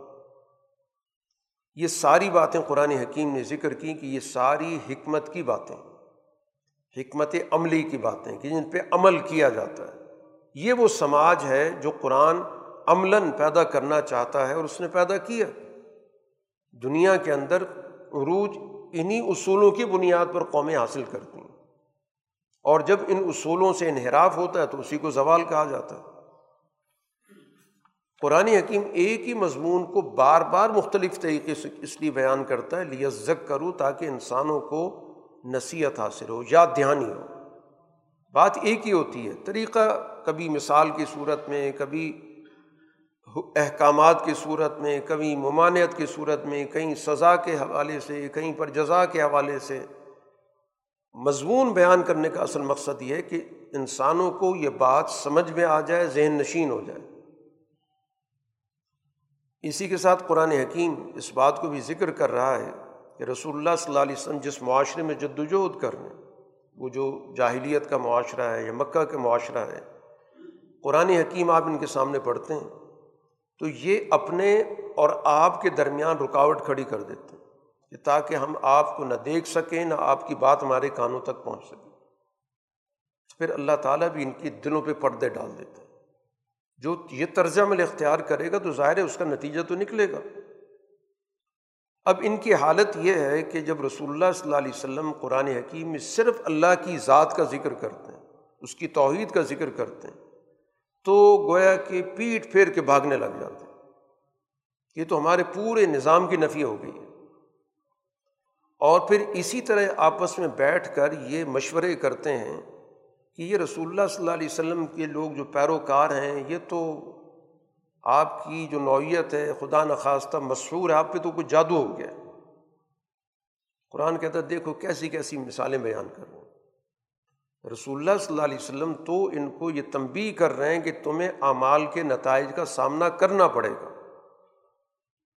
اب یہ کہتے ہیں، ہم ہڈیاں بن جائیں گے، پھر بھی ہوگا۔ وہ سیدھا ہو جائیں گے۔ قرآن کہتا ہے، تم جو مرضی بن جاؤ، تم پتھر بن جاؤ، تم لوہا بن جاؤ، تمہارے ذہن کے اندر اس سے بھی کوئی زیادہ بڑی چیز آتی، بن جاؤ۔ اگر اس وقت بھی تم سوال کرو گے کہ ہمیں دوبارہ کون زندہ کرے گا، تو آپ کہتے ہیں اللہ ہی تمہیں زندہ کرے گا۔ کیونکہ پیدا اس نے کیا۔ تو جو پیدا کر سکتا ہے، ایک پیدا شدہ چیز فوت ہو گئی ہے، اس میں موت آ گئی ہے، تو اس کو دوبارہ پیدا کرنا کون سا مشکل کام ہے؟ تو جو چیز عدم سے آ گئی وجود میں، اب تو وجود رکھتی ہے وہ۔ چاہے وہ ڈھانچہ بن گئی ہے یا اس کے ذرات زمین کے اندر مل گئے ہیں لیکن اس کی بنیاد تو موجود ہے۔ تو جس نے آغاز کیا وہ دوبارہ بھی پیدا کر سکتا ہے، کون سا اس کے لیے مشکل کام ہے؟ حکم دیا جا رہا ہے کہ آپ میرے بندوں کو کہہ دیں کہ جب بھی بات کریں تو وہ بات کریں جس سے معاشرے کی بھلائی ہوتی ہو، جس سے سوسائٹی کے اندر فساد ختم ہوتا ہو۔ کیونکہ شیطان تو لوگوں میں اشتعال پیدا کرتا ہے۔ وہ تو معاملات کو بگاڑتا ہے، لوگوں کے درمیان جھگڑے پیدا کرتا ہے اور دین ان جھگڑوں کو مٹانے کے لیے ہے اس لیے بنیادی حکم دیا گیا ہے۔ اسی کے ساتھ قرآن حکیم نے یہاں پر جو شیطان کا عمل ہے، ابلیس کا عمل ہے، اس کو بار بار ذکر اس لیے کرتا ہے کہ اپنے دشمن کا پہچاننا بہت ضروری ہے۔ اس کے طریقہ واردات کو جاننا بہت ضروری ہے۔ کہ وہ کس کس طریقے سے انسان پر حملہ آور ہوتا ہے۔ کیونکہ اس نے پہلے دن سے اس بات کا اعلان کر دیا ہے کہ وہ انسان کی عزت کا، اس کی شرافت کا، اس کے حقوق کا دشمن ہے۔ چنانچہ جب اس کو اللہ تعالیٰ نے حکم دیا تھا کہ اس انسان کو سجدہ کرو اور اس نے انکار کر دیا، تو اس نے اس موقع پر اپنے اس اندر کے حسد کا ذکر کیا۔ کہ اس کو مجھ پر آپ نے عزت دے دی۔ مجھے گویا کہ اس کے مقابلے پر مجھے آپ نے کم درجہ دیا۔ اب مجھے اگر مہلت مل گئی تو میں نے اس کی اولاد کو مستقل طور پہ اس کا پیچھا کرنا۔ میں اس کے پیچھے پڑا رہوں گا۔ چند لوگ ہوں گے جو میرے داؤ میں نہیں آئیں گے، لیکن میں باقی سب کو متاثر کروں گا۔ قرآن نے یہاں پر ذکر کیا، اللہ نے کہا کہ جاؤ جو تم کچھ کر سکتے ہو کرو۔ اپنی آواز سے لوگوں کو مشتعل کرنا چاہتے ہو، ان کو اپنے ساتھ ملانا چاہتے ہو۔ لاؤ لشکر لے کر ان پہ حملہ ور ہونا چاہتے ہو۔ ان کو سہانے خواب دکھانا چاہتے ہو کہ میرے ساتھ مل جاؤ تو تمہیں مالی طور پہ بڑا فائدہ ہو جائے گا۔ یا تمہارے جتھے بڑے بڑے بن جائیں گے، جو بھی تم نے جھوٹے وعدے کرنے کر لو۔ جو میرے راستے پر ہیں، میرے بندے ان پہ تمہارا کوئی اختیار نہیں چلے گا۔ وہ تمہاری ہر طریقۂ واردات کو سمجھیں گے اور وہ اللہ کی بندگی کے لیے اپنے آپ کو وقف کر لیں گے۔ ان پہ تمہارا کوئی بس نہیں چل سکتا۔ صرف چند لوگوں کو، بیوقوف لوگوں کو، احمق لوگوں کو تم اپنے ساتھ ملا لو گے۔ اللہ نے انسانی نسل کو اس دنیا کے اندر بہت بڑا اعزاز دیا۔ وہاں سے اعزاز کا آغاز ہوتا ہے کہ سب سے پہلے ملائکہ کے ذریعے اس انسان کی جو عظمت تھی، سجدے کے ذریعے واضح کر دی۔ پھر اس دنیا کے وسائل پر اس کو پوری طرح دست رس دی کہ ان وسائل سے کیسے استفادہ کرنا ہے۔ اب انسان چیزوں کی خاصیتیں سمجھتا ہے۔ یہ اللہ نے اس کے اندر علم رکھا ہے کہ معدنیات سے کیسے فائدہ اٹھانا ہے، زراعت سے کیسے فائدہ اٹھانا ہے، چیزوں کو کیسے وجود میں لانا ہے، صنعت کیسے تشکیل دینی ہے، ایجادات کیسے کرنی ہے اس دنیا کے اندر اس کو تمام چیزوں کے حوالے سے اس کو یہ اختیار دے دیا کہ وہ ان تمام چیزوں سے فائدہ اٹھائے اس کو بالادستی دے دی۔ اسی کو قرآن حکیم کہتا ہے کہ ہم نے اولاد آدم کو عزت دی۔ اور پھر اس کو اس دنیا کے اندر چلنے پھرنے کا پورا کا پورا علم دے دیا کہ میں نے سمندر کا سفر کیسے کرنا ہے؟ خشکی کا سفر کیسے کرنا ہے؟ ایک جگہ سے دوسری جگہ میں نے ساز و سامان کیسے منتقل کرنا ہے؟ پھر دنیا بھر کے اندر جو اللہ تعالیٰ نے اس انسان کے لیے وسائل رکھے ہیں، استعمال کے، ان سے کیسے فائدہ اٹھانا ہے؟ یہ سارا علم اس انسان کو دیا گیا۔ اس لیے وہ ان چیزوں سے نت نئی چیزیں بناتا رہتا ہے۔ ان چیزوں کو بہتر سے بہتر استعمال میں لاتا ہے۔ چنانچہ دنیا کی بہت بڑی مخلوق پر اس کو اللہ نے فضیلت دی۔ دنیا کی سب سے بالادست مخلوق انسان ہے۔ جو دنیا کے ہر چیز سے فائدہ اٹھاتی ہے، چاہے جاندار ہو یا بے جان چیز ہو۔ کیا معدنیات، کیا حیوانات، کیا نباتات، دنیا کی جو بھی چیز ہے اور کیا خلا، ہر چیز سے فائدہ اٹھانے کی اللہ نے اس کے اندر صلاحیت رکھی۔ تو اس طرح اس انسان کو اللہ نے اتنا بڑا اعزاز دیا ہے۔ اب اس کو اس اعزاز کے نتیجے میں اپنی ذمہ داری پوری کرنی۔ اس دنیا کے اندر اس نے ایک تو سال اجتماعی زندگی بسر کرنی ہے۔ اور دوسرا اپنے رب سے تعلق کو اس نے استوار کرنا کسی اور کی بالادستی قبول نہیں کرنی۔ رب سے تعلق بھی اصل میں اسی لیے تاکہ اس انسان کے اندر کسی اور کی بالادستی کا تصور نہ پیدا ہو جائے، کسی اور کی بالادستی قبول نہ کر لیں اس لیے اس کے دل کے اندر صرف ایک ذات کی بالادستی، برتری، بڑائی ڈالی گئی۔ اور اسی کے ساتھ قرآن نے کہا کہ اب اس انسان کو اپنے اعمال کا جواب دہ بھی بنایا گیا۔ دنیا میں کوئی اور مخلوق جواب دہ نہیں بنائے گی۔ جب اعزاز اتنا بڑا دیا ہے، تو پھر ظاہر اس کے مطابق اس کو اپنے اعمال کی بعض پرس کا بھی سامنا کرنا ہوگا۔ اسی وجہ سے دنیا کے اندر اس کے اعمال کے لیے نتائج کا نظام بھی رکھا گیا۔ اور یہ نتائج دنیا میں بھی ظاہر ہوتے ہیں اور یہ نتائج اس دنیا کے بعد کے نظام میں آخرت میں بھی ظاہر ہوں۔ گے چنانچہ قرآن کہتا ہے، یوم ند کل عناسم بھی امام جب ہم تمام لوگوں کو اپنی پیشواؤں کے ساتھ بلائیں گے، جس جس کی قیادت میں لوگ کام کر رہے ہیں، تو اگر اچھا پیشوا ہے تو ظاہر ہے اس کے ساتھ آئیں گے، اگر کسی غلط پیشوا کا قیادت کا انتخاب کیا تو اس کے ساتھ آئیں گے۔ اور پھر جن کے اعمال صحیح ہوں گے اس دنیا کے اندر، انہوں نے لوگوں کو ایک اچھا ماحول دینے کی کوشش کی ہوگی، اچھے اخلاق کے ساتھ رہے ہوں گے، اللہ کے سامنے پیش ہونے کے جذبے کے ساتھ اچھے اعمال کیے ہوں گے، تو ان کے دائیں ہاتھ میں اعمال نامہ ہوگا۔ لیکن ایک بات قرآن نے واضح کی، ولا یوز لمون فتیلہ ذرہ برابر بھی کسی کے ساتھ ظلم نہیں ہوگا۔ اور اس کے بعد قرآن ایک ضابطہ بتا رہا ہے کہ جو اس دنیا کے اندر حقائق سے آنکھیں بند کر کے رہے، حقیقت سامنے موجود تھی۔ لیکن قبول نہیں کی، مفادات کی وجہ سے اندھے ہو گئے۔ جب انسان پر کوئی چیز غالب ہو جاتی ہے حوث غالب ہو جاتی ہے مفادات غالب ہو جاتے ہیں، تو پھر وہ گویا اس کی وجہ سے حقائق دیکھنے سے اور سچے راستے پر چلنے سے اندھا ہو جاتا۔ ہے تو پھر جو اس دنیا میں اندھا ہو گیا، تو پھر آخرت میں بھی اندھا ہوگا۔ وہاں پر بھی اس کو کامیابی کا راستہ نظر نہیں آئے گا۔ قرآن حکیم رسول اللہ صلی اللہ علیہ وسلم کو مخاطب کرتا ہے کہ آپ یہ ساری چونکہ سورہ مکی صورت ہے، مکہ مکرمہ کے اندر آپ کو اس تعلیم و تربیت کے نظام کی طرف توجہ دلائی گئی جو نماز کی صورت میں موجود ہے، کہ اس کے قیام کا اہتمام کریں۔ اور اس میں خاص طور پہ رسول اللہ صلی اللہ علیہ وسلم کے لیے ان اوقات کے علاوہ ایک عبادت آپ کے لیے مخصوص تھی، جس کو تہجد کی عبادت کہا گیا۔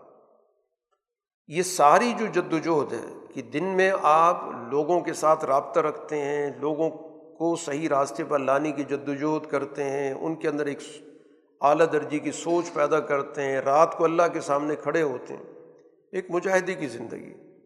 اس لیے کہ اللہ نے آپ کو ایک بہت بڑے مقام پہ فائز کرنا ہے۔ اس کو مقام محمود کہا گیا۔ یہ قیامت کے روز رسول اللہ صلی اللہ علیہ وسلم کا سب سے اعلیٰ مقام ہوگا۔ جہاں پر آپ اللہ کے حمد و ثناء بیان کریں گے اور یہاں پر آپ کے اس جھنڈے کے تحت آپ پر ایمان لانے والوں کی ساری تعداد جو اول سے لے کر آخر تک ہوگی۔ اور یہ سب سے نمایاں ترین جگہ ہوگی تمام اقوام کے مقابلے پر۔ اب مستقبل کے حوالے سے مکہ مکرمہ سے اگلے دور کی بات ہو رہی ہے کہ آپ کہ اب ہجرت کی شروعات ہوا چاہتی ہیں۔ اس لیے اب اللہ سے آپ یہ دعا کریں کہ میں جہاں بھی جاؤں تو سچائی کے ساتھ داخل ہوں اور جہاں سے نکلوں تو سچائی کے ساتھ نکلوں۔ یعنی مکہ سے میرا نکلنے کا عمل بھی سچائی کے ساتھ نکلنے کا ہو۔ اور اب مکہ سے نکل کے میں جہاں جا رہا ہوں، مدینہ میں، تو وہاں پر بھی میرا سچائی کے ساتھ داخلہ ہو۔ اور مجھے اس دنیا کے اندر ایسا غلبہ عطا کر جو میری مدد کرنے والا ہو۔ تو یہ باقاعدہ گویا کہ رسول اللہ صلی اللہ علیہ وسلم کی دعا ہے کہ جس میں آپ نے اپنے لیے اس دنیا کے اندر سلطنت اور غلبہ اللہ سے مانگا تو اسی سے پتہ چلتا ہے کہ رسول اللہ صلی اللہ علیہ وسلم کی آمد اس دنیا کے اندر اس لیے ہوئی کہ آپ کے ذریعے دین غالب ہو۔ پھر اللہ نے آپ کی اس دعا کی قبولیت کا بھی ذکر کر دیا کہ آپ کہہ دیں کہ حق آ چکا، باطل مٹ گیا۔ باطل مٹنے کے لیے ہوتا ہے۔ قرآن حکیم کی جو فکر ہے وہ ناقابل چیلنج ہے۔ یہاں پر قرآن نے سارے انسانوں کو مخاطب کر کے کہا، ان سے آپ کہہ دیں کہ دنیا کے سارے انسان، سارے جنات جمع ہو کر اس قرآن کی فکر کے مقابلے پر کوئی فکر لے آئیں تو نہیں لا سکتے۔ اس کی فکر ہر دور کے اعتبار سے غالب فکر ہے۔ ہر دور کے حالات کے مطابق لوگوں کی رہنمائی کرتی۔ ہے اس میں فرسودگی نہیں ہے۔ ورنہ دنیا میں کوئی بھی فکر ہو، کچھ عرصے کے بعد فرسودہ ہو جاتی ہے۔ ماحول بدل جاتا ہے، نئے تقاضے پیدا ہو جاتے ہیں۔ لیکن قرآن حکیم کی فکر ہر دور کے اندر ظاہر ہے کہ زندہ فکر رہی ہے۔ اور آج بھی اس کے اندر وہی صلاحیت اور وہی تازگی موجود ہے۔ اب اس فکر کے ساتھ جب تعلق جڑے گا اور اس کے احیاء کو پیش نظر رکھا جائے گا کہ ہم نے اس فکر کو سوسائٹی میں زندہ کرنا ہے۔ تو پھر آج بھی وہی اخلاق، وہی معاشرہ جو قرآن نے اول دور میں پیدا کیا اور ایک طویل دور تک اس کا یہ فکر دنیا میں غالب رہا ہے، تو آج بھی اس کے اندر وہی صلاحیت موجود ہے۔ اب یہ مخالفین کی جو سوچ ہے، وہ خالصتاً مادہ پرستی اور سرمایہ پرستی کی۔ بجائے نبی کی بات پہ توجہ دیں کہ اس سے سوسائٹی کیسے بنتی ہے، اس سے اخلاق میں کیا ترقی آتی ہے۔ اس سے معاشرے کے اندر لوگوں کے تعلقات میں کیا بہتری پیدا ہوتی ہے، اس میں مستقبل کے حوالے سے انسان کی سوچ کو کس طرح عروج ملتا ہے، وہ ہر چیز کو اپنے پیمانے سے دیکھتے ہیں۔ اب یہاں قرآن نے ایک فہرست ذکر کی ہے کہ وہ کہتے ہیں، یہ یہ چیزیں ہوں گی تو ہم ایمان لائیں گے۔ کہ ہم آپ ایمان نہیں لائیں گے جب تک کہ آپ ہمارے سامنے زمین سے ایک چشمہ نکال دیں۔ پانی کا چشمہ ابلنے لگ جائے گا تو پتہ چلے گا کہ ہاں آپ باقی بہت بڑی شخصیت ہیں اس بنیاد میں ہم ایمان لائیں گے۔ تو یہ پیمانے ہیں کہ کس کے پاس بڑی زمین ہوگی پانی کے چشمے ہوں گے، باغات ہوں گے، دولت ہوگی، حکومت ہوگی۔ کچھ نے کہا کہ آپ کے باغات ہوں کھجور کے اور انگوروں کے اور ان میں درمیان میں نہریں بہہ رہی ہوں تو پھر ہم آپ پہ ایمان لائیں گے۔ کسی نے کہا کہ آپ آسمان سے ٹکڑا کاٹ کے لائیں، یہ جو ہمیں نظر آتا ہے، اس کو کوئی ٹکڑا نکال کے لے آئیں، تو پھر ہم مانیں گے کہ ہاں باقی آپ بڑی پہنچی ہوئی شخصیت ہیں۔ کسی نے کہا کہ آپ کے ساتھ اللہ آئے اور فرشتے آئیں اور وہ آ کے بتائیں کہ ہمارا نمائندہ ہے۔ کسی نے کہا اگر آپ سونے کا دمکتا چمکتا آپ کا گھر ہوگا تو پھر آپ آپ ایمان لائیں گے۔ کسی نے کہا آپ ہماری نظروں کے سامنے آسمان پہ ہمیں نظر آئے کہ آپ آسمان پہ چڑھتے جا رہے ہیں۔ اور صرف چڑھنا ہی کافی نہیں، بلکہ آپ وہاں سے ہمارے نظروں کے سامنے ایک کتاب اٹھا کے لائیں کہ اللہ نے کتاب دی۔ یہ سوچ ہوتی ہے مادہ پرستوں کی، سرمایہ پرستوں کی، وہ ہر چیز کو اس پیمانے سے دیکھتے ہیں۔ یہ مروبیت ہوتی ہے ان کے اندر۔ جو انسان کی اصل چیز ہے، اس کے اندر اللہ نے ایک عقل رکھی ہے، شعور رکھا ہے، سوچ سمجھ رکھی ہے، جس کی وجہ سے اس کو باقی سب چیزوں پہ برتری حاصل ہوتی ہے۔ اس کو نظر انداز کر دی۔ اس لیے قرآن نے ان ساری باتوں کے جواب میں آپ سے کہا کہ آپ ان سے ایک ہی بات کہہ دیں کہ میں ایک انسان اور اللہ کا نمائندہ ہوں۔ میں کوئی ناٹک دکھانے والا، کوئی عجوبے دکھانے والا آدمی نہیں ہوں کہ تمہارے ہر فرمائش کو لے کے میں چل پڑوں۔ میں تو اللہ کا نمائندہ، جو مجھے اللہ حکم دے رہا ہے، جو اس نے مجھ پہ ذمہ داری عائد کی میں نے اس ذمہ داری کو پورا کرنا اور وہ میں ذمہ داری پوری کر رہا ہوں۔ پھر یہ کہ جو ملائکہ آ جائیں، فرشتے آ جائیں، قرآن نے کہا اگر دنیا میں فرشتے رہتے ہوتے تو فرشتہ آ جاتا۔ جب رہتے دنیا کے اندر انسان ہیں، ان انسانوں کے جو مسائل ہیں، ان مسائل کو حل کرنے والا، رہنمائی دینے والا نمائندہ آئے گا تو مسئلہ حل ہوگا۔ اگر اس طرح کی جو تم چیزیں کہہ رہے، اس سے لوگوں کو کیا فائدہ ملے گا؟ اس سے لوگوں کی ہدایت کا کیا تعلق ہے؟ کہ اس کے پاس بڑے بڑے باغات ہوں یا اس کا سونے کا گھر ہو یا جو بھی کچھ، اس سے انسانوں کی ہدایت کا، فلاح کا کیا تعلق؟ میں تو تمہاری ہدایت کی بات کر رہا ہوں، تمہاری فلاح کی بات کر رہا ہوں، تمہارے معاشرے کو سازگار بنانے کی بات کر رہا ہوں، تمہارے اندر اخلاق کی بلندی کی بات کر رہا ہوں، تمہارے اندر عدل و انصاف قائم کرنے کی بات کر رہا ہوں۔ اب ان کی حالت یہ ہے کہ اگر اللہ تعالیٰ ان کو اپنی رحمت کے خزانے دے دے، تو یہ تو اس قدر بخیل ہیں کہ یہ خرچ ہی نہیں کریں گے۔ یہ تو اللہ تعالیٰ نے وہ خزانے اپنے پاس رکھے ہوئے جس کی وجہ سے دنیا کے اندر ان خزانوں تک ہر ایک کی رسائی امبیا علیہ الصلاۃ والسلام کے بتائے ہوئے اس نظام ہدایت کے تحت ہوتی ہے۔ اور اگر اس دنیا میں ان لوگوں کے حوالے کر دیا جاتا، تو نتیجہ کیا نکلتا؟ کہ سوسائٹی کے اندر اب یہ لوگ ناجائز طریقے سے غالب ہو کر ان پہ قبضہ کیے ہوئے پھر تو ان نے کہنا تھا کہ ہمیں تو قدرتی طور پر، فطری طور پر اللہ نے یہ خزانے دیے۔ پھر تو اس دنیا میں لوگوں کی زندگی ختم ہو جاتی۔ بکان الانسان و قطورہ ایسا انسان تو بہت تنگ دل ہے۔ وہ تو کسی کو کچھ دینا نہیں چاہتا۔ تو اس وجہ سے اللہ تعالیٰ نے یہ دنیا کے وسائل کسی کی ملکیت میں نہیں دیے ہوئے۔ ان وسائل کا استعمال اور ان تک رسائی اللہ نے ہر انسان کے لیے مقرر کی، اس کا حق رکھا ہے۔ اور اس کو کہا گیا کہ اگر تمہیں یہ حق نہیں ملتا تو قانونی طور پر، اخلاقی طور پر تمہیں اس حق کو حاصل کرنے کا اللہ تعالیٰ نے پوری طرح ہدایت بھی دی اور تمہیں یہ حق بھی دی ہے۔ کیونکہ یہ ناجائز قبضہ کیا ہوا اللہ تعالیٰ نے کسی کو بھی یہ اختیار نہیں دیا کہ ان وسائل پہ قبضہ کر کے اس کو اپنے پاس روک کے بیٹھ جائے۔ اس صورح کے اختتام پر بھی اسی توحید کے مضمون کو ذکر کیا گیا کہ جیسے صورح کے آغاز میں اللہ تعالیٰ نے اپنی اس عظمت کا اظہار کیا کہ اللہ تعالیٰ نے رسول اللہ صلی اللہ علیہ وسلم کو اس بالائی نظام میں لے کر گیا معراج کی صورت میں، تو وہی اللہ کی ذات اس دنیا کے اندر اپنا نظام قائم کرتی۔ بقول الحمد للہ لم یتخذ ولدن اللہ کی ذات بالکل واحد ہے۔ دنیا کے اندر تعاون کی تین صورتیں ہوتی ہیں۔ تینوں کی نفی کر دی گئی۔ یا تو انسان اپنے سے جو کم عمر ہے ان سے تعاون لیتا ہے، ایک انسان کو اپنی اولاد کی ضرورت ہوتی ہے کہ اس کی معاون بنتی ہے، ان سے وہ تعاون لیتا ہے۔ یا کوئی برابر کا آدمی ہوتا ہے تو اس کے ساتھ پارٹنرشپ کر دیتا ہے، اس سے مل کے اپنا کام کاج چلاتا ہے۔ یا پھر انسان اپنے کسی بڑے کے تابع ہو کر اس سے فائدہ حاصل کرتا ہے۔ قرآن نے تینوں چیزوں کی نفی کر دی کہ اللہ تعالیٰ نے نہ تو کوئی اپنی اولاد بنائی کہ جس سے اس کو تعاون کی ضرورت پیش آئے، نہ اس کا کوئی برابری کا ہمسر ہے کہ اس کا کوئی پارٹنر ہو اختیارات کے اندر، کوئی اس کا شریک کار نہیں ہے اور نہ ہی کسی کے سامنے وہ پست ہے اور اس سے کوئی تعاون لینے والا ہو۔ کسی بھی شکل میں اللہ تعالیٰ کو احتیاج نہیں ہے۔ کسی بھی شکل میں تمام چیزوں کے قرآن نے یہاں پہ نفی کر دی۔ اور وہ کبر و تقبیرہ آپ سے کہا گیا کہ اس ذات الہی کی آپ عظمت بیان کریں، اس کی بڑائی بیان کریں۔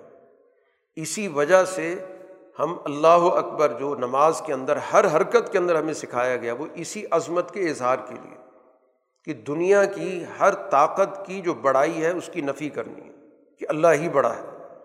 ہر چیز کے اندر، طاقت کے اندر، اختیارات کے اندر، وسائل کی ملکیت کے اندر، عروج کے اندر ہر چیز کے اندر اسی کی بڑائی اور باقی سب لوگوں کی بڑائی کی نفی کرنی۔ یہ در حقیقت توحید کا بنیادی مقصد ہے۔ سورہ کہف مکی صورت ہے۔ اس میں بھی ظاہر ہے کہ رسول اللہ صلی اللہ علیہ وسلم کے سامنے کچھ واقعات ذکر کیے گئے۔ اور یہ ان قوموں کے واقعات ذکر کیے گئے۔ دنیا کے اندر اللہ تعالیٰ کی ہدایت کے دو سلسلے رہے ہیں۔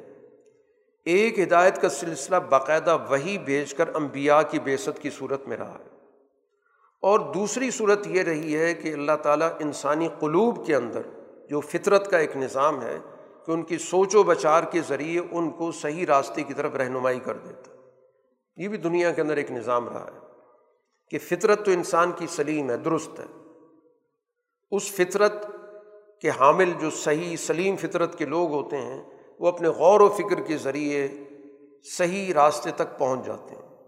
تو ان کو بھی اللہ تعالیٰ نے اس دنیا کے اندر بطور نمونے کے ذکر کیے اور یہاں واقع جو ذکر کیا گیا وہ سابق کہف کا ذکر کیا گیا۔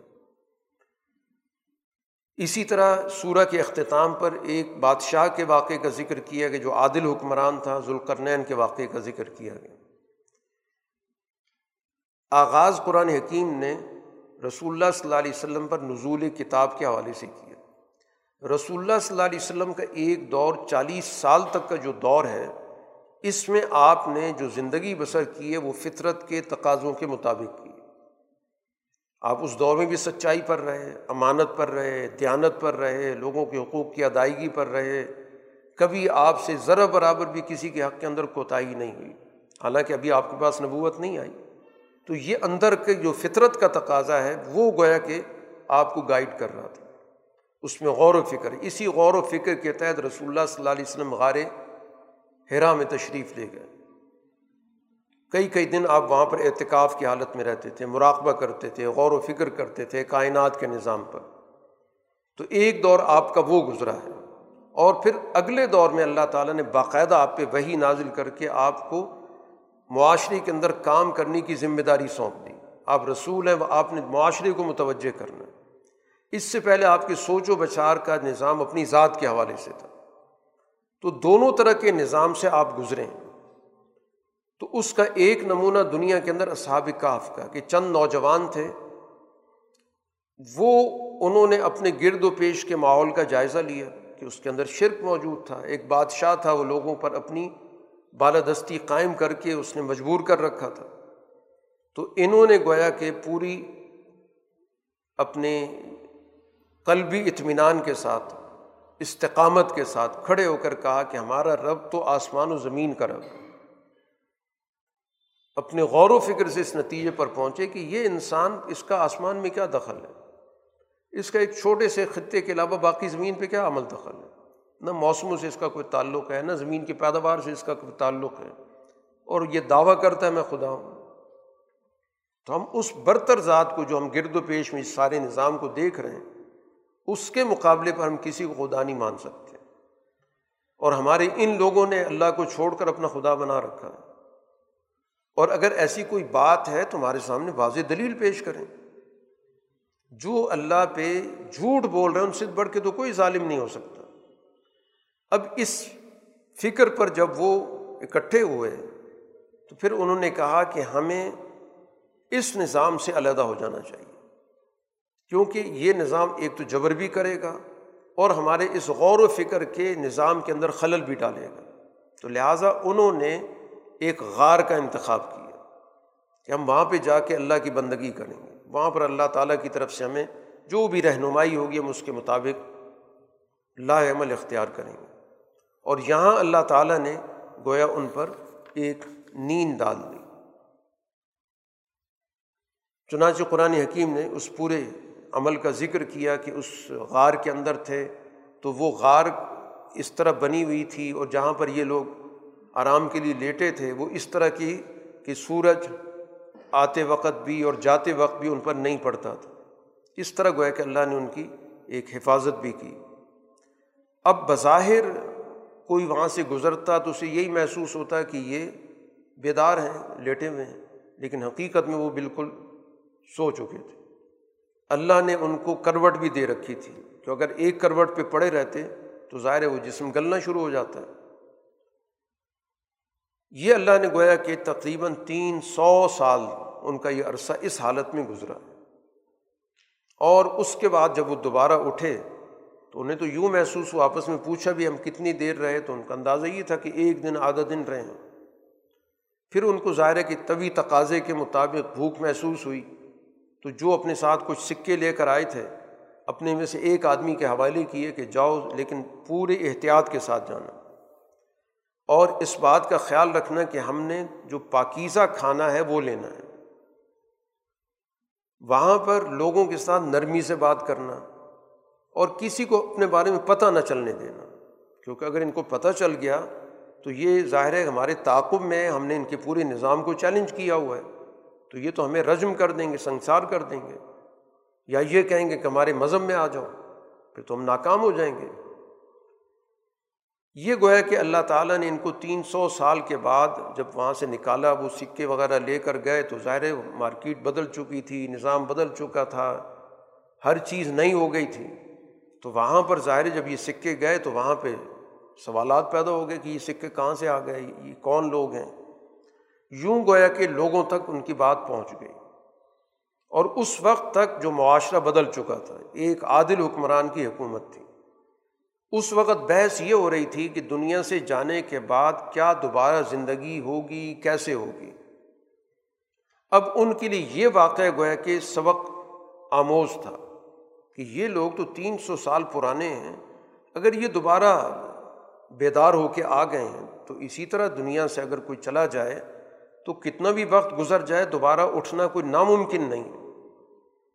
تو اس طرح اس واقعے کے ذریعے در حقیقت اللہ نے ایک تو توحید کا پیغام سمجھایا، اور دوسرا دنیا سے جانے کے بعد جو آخرت کا نظام ہے، باس بادل موت جس کو کہا جاتا ہے، اس کو سمجھایا۔ اسی طرح قرآن حکیم نے یہاں پر کچھ ہدایات بھی دی ہیں اس واقعے کے پس منظر میں۔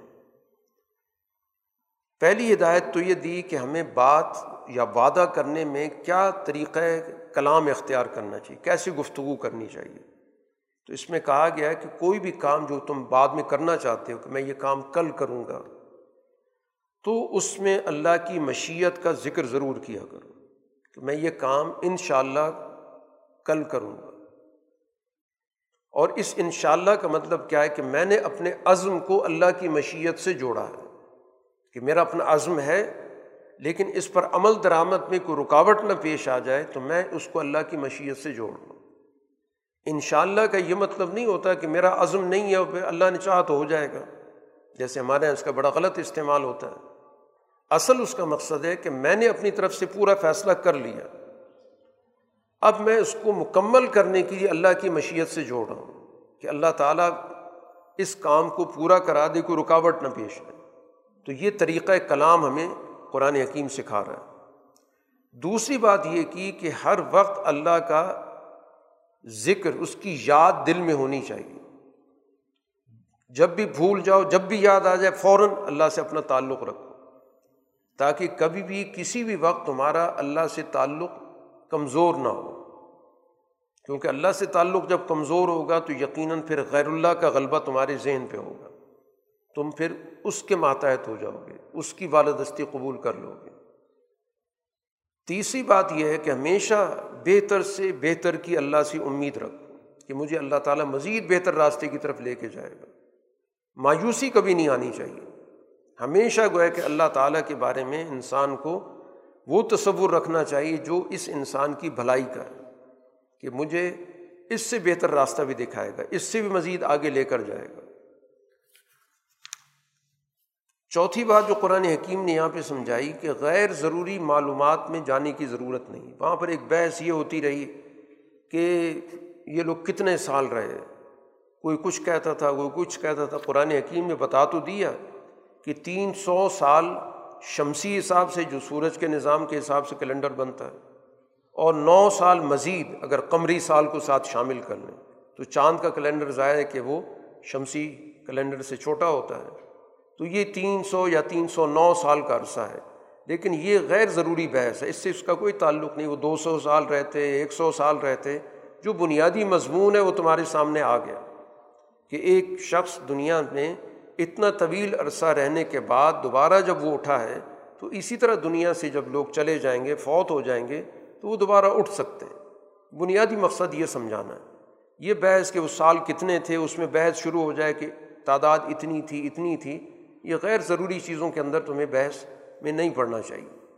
یا جیسے یہ بحث ہوتی رہی کہ تعداد کتنی تھی۔ کچھ نے کہا وہ تین تھے، چوتھا ان کے ساتھ ان کا کتا تھا، کسی نے کہا وہ پانچ تھے، چھٹا کتا تھا، کسی نے کہا سات تھے، وہ آٹھواں کتا تھا۔ تو وہاں بھی قرآن حکیم نے کہا کہ اصل جو بھی تعداد گنتی تھی وہ اللہ کو اچھی طرح پتہ۔ اب اس میں خواہ مخواہ کی اگر تمہیں گفتگو بھی کرنی، سرسری سے بحث کی۔ اس میں کسی سے پوچھنے کی ضرورت نہیں۔ اس سے کوئی تعلق نہیں۔ تین تھے، پانچ تھے، جتنی بھی تھے۔ جو بنیادی مقصد ہے، نتیجہ ہے، اس کی طرف جاؤ۔ تو غیر ضروری چیزوں کے اندر انسان کو ایک اپنا متوازن طریقۂ کار رکھنا چاہیے۔ پھر اسی طرح ایک اور حکم دیا گیا۔ کہ اللہ کی طرف سے جو پیغام وہی کی صورت میں آ رہا ہے، وہ ناقابل تبدیل ہے، اس کی پیروی کرنی۔ جو طے شدہ قاعدہ، قانون کے مطابق اللہ نے براہ راست احکامات نازل کیے، اس کی پیروی کرو۔ ادھر ادھر کے تخیلات اور لوگوں کے تصورات کی بنیاد پہ جو معلومات ہیں، ان کے پیچھے جانے کی ضرورت نہیں۔ اور پھر خاص طور پہ یہاں پر بڑی ایک اہم بات بتائی گئی۔ رسول اللہ صلی اللہ علیہ وسلم کو مخاطب کر کے کہا گیا کہ یہ لوگ یہ چاہتے ہیں، مکہ کے جو اشرافیہ ہے، ان کا جو برسر اقتدار طبقہ ہے، کہ آپ اپنی جماعت سے جو آپ پہ ایمان لے کر آئے ہیں، ان سے علیحدہ ہو جائیں۔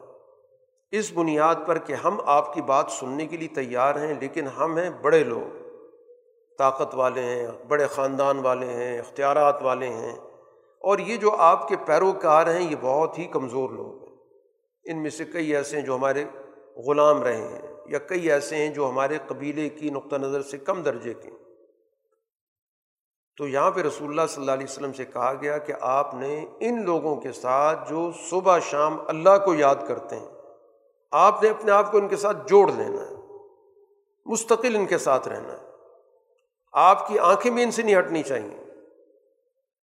اور ان لوگوں کی بات نہیں ماننی، جن کے دلوں کے اندر غفلت ہے، جو خواہش پرست ہیں، جو معاملات ان کے حد سے نکل چکے تو ایک بات واضح کر دی گئی کہ دین در حقیقت اسی طبقاتیت کو تو ختم کرنے آیا اسی سوچ کو تو ختم کرنے آیا اسی خناس کو نکالنے آیا اور یہ چاہتے ہیں کہ تبلیغ کی بنیاد ہی قائم کر دی جائے۔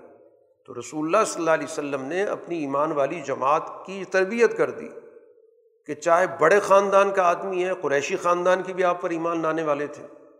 اور اسی طرح چاہے وہ غلام تھے یا کچھ دوسرے قبائل کے تھے، ان سب کو گویا کہ آپ نے ایک تربیتی نظام میں برابر کا درجہ دے دیا۔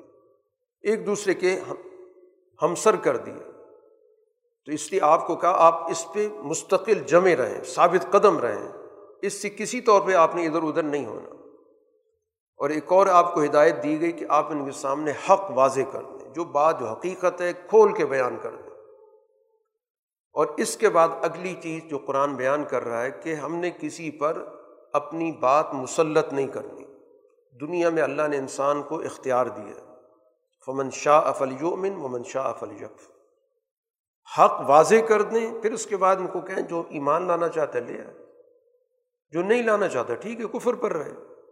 لیکن نتائج بتا دیں کہ نتیجہ کیا نکلے گا کہ ہم نے ظالموں کے لیے ایک ایسی آگ تیار کی ہوئی جس کو چاروں طرف سے گھیرا ہوا ہے۔ اور وہاں پر جب اس پیاس لگے گی، فریاد کریں گے تو پھر ان کو پیپ زدہ پانی پلایا جائے گا اور وہ سارا ان کے چہرے پر آ جائے گا۔ یہ ان کو ضرور بتا دیں۔ باقی اختیار ہے، اللہ نے کسی کا اختیار دنیا میں سلب نہیں کیا۔ اپنی مرضی سے جس راستے کی طرف بھی آنا چاہتا ہے۔ اس کے بعد قرآن حکیم نے دو آدمیوں کا ایک مثالی واقعہ ذکر کیا، مثال کے طور پہ دو کردار ذکر کیے۔ ایک کردار وہ ہے جس کو قرآن نے ذکر کیا کہ اس کے پاس دو باغات تھے، کھجوروں کے اور انگور کے، اور اس کے اندر زراعت بھی تھی، پیداوار بھی ہو رہی تھی، نہریں بھی درمیان میں چل رہی تھیں۔ وہ اپنے دوسرے ساتھی سے کہنے لگا کہ دیکھو میں تم سے مال میں بھی زیادہ ہوں اور اپنے جتھے میں بھی زیادہ ہوں۔ میری اولاد بھی زیادہ ہے، میرے ہم نوا بھی زیادہ ہے اور پھر اسی تکبر میں وہ اپنے باغ میں داخل ہوا کہ میرے پاس وہ سارے وسائل ہیں۔ پھر کہنے لگا، یہ میں اسی طرح میری یہ جنت رہے گی، یہ باغات رہیں گے اور کوئی احتساب وغیرہ نہیں ہوگا۔ اور بالفرض اگر یہ جو کہتے ہیں کہ مرنے کے بعد بھی کوئی زندگی ہے تو وہاں بھی میں اسی طرح ہی رہوں گا۔ دوسرا سمجھدار آدمی تھا، حقیقت پسند تھا، اس نے اس کو سمجھایا کہ یہ جو تمہارا طریقۂ کار ہے یا جس طرح تم بات کر رہے یہ تو کفر ہے۔ یہ سرمایہ پرستی کا جو تمہارے اوپر بھوت سوار ہے کہ میرے پاس باغات ہیں اور ہمیشہ رہیں گے اور میرا کوئی حساب کتاب نہیں ہوگا، یہی در حقیقت اسی کو کفر کہتے ہیں۔ اور یہ گویا کہ اپنے آپ کو، اپنے وسائل کو، اپنے اختیارات کو گویا تم اللہ کے برابر لے کر آئے ہو۔ میں اللہ کے مقابلے پر کسی کو شریک نہیں کرتا، میں حقیقت پسند ہوں۔ اگرچہ میرے پاس مال بھی تمہارے مقابلے میں کم ہے اور میری اولاد بھی تمہارے مقابلے میں کم ہے، لیکن مجھے اللہ تعالیٰ پر اعتماد ہے کہ مجھے تم سے بہتر وسائل دے گا، چاہے وہ اس دنیا میں دے یا اس کے بعد دے۔ اور مجھے یقین ہے کہ جو تمہارا طرز عمل ہے، اس کے نتیجے میں یہ تمہارا سارا یہ باغ تباہ ہوگا۔ ہو سکتا ہے کوئی آگ آندھی کا بگولا آ جائے، ساری چیزیں برباد کر دے یا اسی باغ کو جو پانی کی فراہمی ہے، وہ ختم ہو جائے، زمین سے پانی نیچے چلا جائے، خشک ہو جائے۔ تو ظاہر جب پانی نہیں ملے گا تو باغ تباہ ہو جائے گا۔ اور ایسا ہی ہوا کہ اس باغ کو ایک بگولے نے آ کے گھیر لیا۔ اب یہ شخص ہاتھ پہ ہاتھ مل کے کہہ رہا تھا کہ کاش میں اللہ کے ساتھ شرک نہ کرتا۔ تو شرک اس نے کیا کیا؟ کہ اس نے اپنے سرمائے کو سمجھا کہ یہی سب کچھ ہے۔ یہ دولت سب کچھ ہے، یہ باغات سب کچھ ہے۔ اب یہاں پر جس جتھے بھی اس کو بڑا گھمنڈ تھا کہ میری تو بڑی جماعت ہے، میرے تو بڑے لوگ آگے پیچھے بیٹھتے ہیں، میرے ساتھ جڑے ہوئے ہیں۔ ظاہر ہے کہ ایک مالدار آدمی کی ایک بڑی پارٹی ہوتی ہے، اس کے آگے پیچھے خوش آمدی موجود ہوتے ہیں۔ قرآن نے کہا، کوئی بھی اس کی مدد کو نہیں پہنچا۔ اور نہ اس کے اپنی کوئی طاقت تھی کہ اس موقع پر اپنی حفاظت کر سکتا۔ ہنا لکل ولایت اللہ الحق۔ یہاں گویا کہ سب کے سامنے واضح ہو گیا کہ اختیارات صرف ایک اللہ کی ذات کی۔ اسی طرح قرآن حکیم نے ایک اور مثال سے چیز سمجھائی کہ دنیاوی زندگی نام کس چیز کا ہے؟ کہ ایک چیز کا آغاز ہوتا ہے، پھر اس کا ایک نتیجہ نکلتا ہے۔ اس کو دنیا کی زندگی حقیقی معنوں میں انسان دیکھے اپنے سامنے کہ وہ ایک پیداوار لگاتا ہے اور بارش کا پانی آتا ہے یا پانی اس کو دیا جاتا ہے، پیداوار پھلتی پھولتی ہے، پھر ایک وقت ایسا آتا ہے کہ وہ پیداوار ختم ہو جاتی ہے، چورا چورا ہو جاتی ہے۔ تو یہی دنیا کا نظام ہے۔ کوئی چیز بھی یہاں پر ایسی نہیں کہ جو ہمیشہ رہنے والی ہو۔ ہر چیز اپنے ایک وقت کے ساتھ جڑی ہوئی ہے۔ تو یہی پیغام سمجھانا مقصود ہے کہ ہر چیز اپنے نتائج کے ساتھ جڑی ہوئی ہے۔ کوئی چیز بھی نتیجے کے بغیر دنیا کے اندر نہیں پائی جاتی۔ اسی کے ساتھ قرآن حکیم نے یہاں پر ایک اہم واقعہ ذکر کیا ہے، جو موسا علیہ السلام اور خضر کا واقعہ کہلاتا ہے۔ ایک موقع پر موسا علیہ السلاۃ والسلام اپنی قوم کے اندر گفتگو کر رہے تھے۔ تو اس دوران کسی شخص نے یہ سوال کر لیا کہ دنیا کے اندر، روئے دنیا کے اندر آپ سے زیادہ کسی کے پاس علم ہے؟ تو موسا علیہ السلاۃ والسلام نے کہا، مجھ سے زیادہ کوئی علم نہیں رکھتا۔ وہ اپنی دانست کے مطابق بات بھی ٹھیک کی تھی۔ لیکن اللہ نے اس موقع پر موسا علیہ السلام سے ایک سفر کا کہا کہ آپ ایک سفر کریں۔ اور بتانا یہ مقصد تھا کہ اس دنیا کے اندر بہت چیزیں ایسی ہیں کہ جو بسا اوقات انسان کے علم میں نہیں ہوتی۔ تو یہ در حقیقت ایک نبی کی شان کے مطابق جو جملہ ہونا چاہیے تھا، اس طرح کا جملہ نہیں تھا، ورنہ تو جملہ اپنی جگہ پہ درست ہے۔ لیکن امبیا کا بہت اعلیٰ مقام ہوتا ہے، ان کی ایک ایک بات اپنی جگہ پر اہمیت رکھتی ہے۔ تو اس طرح گویا کہ اللہ تعالیٰ کی ہدایت پر انہوں نے ایک سفر اختیار کیا کہ فلاں جگہ پہ جاؤ، ایک بندہ ہے، اس کے پاس علم موجود ہے جو تمہارے پاس نہیں۔ ہے اس طرح وہ سفر کر کے اس جگہ پہ پہنچتے ہیں۔ قرآن نے اس بندے کا نام ذکر نہیں کیا۔ احادیث کے اندر ان کا نام خضر کے طور پہ آتا۔ ہے موسیٰ علیہ السلام نے جا کر ان سے یہ درخواست کی کہ میں آپ سے کچھ علم سیکھنا چاہتا ہوں جو اللہ نے آپ کو عطا کیا۔ اب یہاں موسیٰ علیہ السلاۃ والسلام العظم پیغمبر ہے کسی انا کا شکار نہیں ہوئے کہ میں کسی سے جا کے کیا علم حاصل کروں۔ اللہ نے جب حکم دیا تو اس حکم کی انہوں نے پاسداری کی۔ تو جا کے کہا کہ اجازت دیں، جو اللہ نے آپ کو علم دیا، میں بھی سیکھنا چاہتا ہوں۔ اس پہ انہوں نے کہا کہ اس علم کی نوعیت ایسی ہے کہ جب آپ کے سامنے وہ علم آئے گا تو آپ اس پر صبر نہیں کر سکیں گے، رک نہیں سکیں گے۔ اور وجہ یہ کہ آپ کو جس چیز کی حقیقت کا پتہ نہیں ہے تو آپ اس پہ کیسے خاموش رہیں گے؟ تو موسا علیہ السلام نے ان کو کہا کہ میں ان شاء اللہ ثابت قدم رہوں گا، آپ کی کسی بات کی نافرمانی نہیں کروں گا۔ اس پر انہوں نے کہا کہ دیکھیں، اگر آپ نے میری بات ماننی ہے تو جو بھی کچھ آپ دیکھتے رہیں، آپ نے سوال نہیں کرنا۔ مقصد اس کا یہ کہ جب کوئی واقعہ ہوتا ہے تو اگر انسان اپنی ذہن پہ زور ڈالے گا تو وہ ان چیزوں پہ غور و فکر کرتا۔ یہاں سوال سے روکنے کا اصل مقصد یہ تھا۔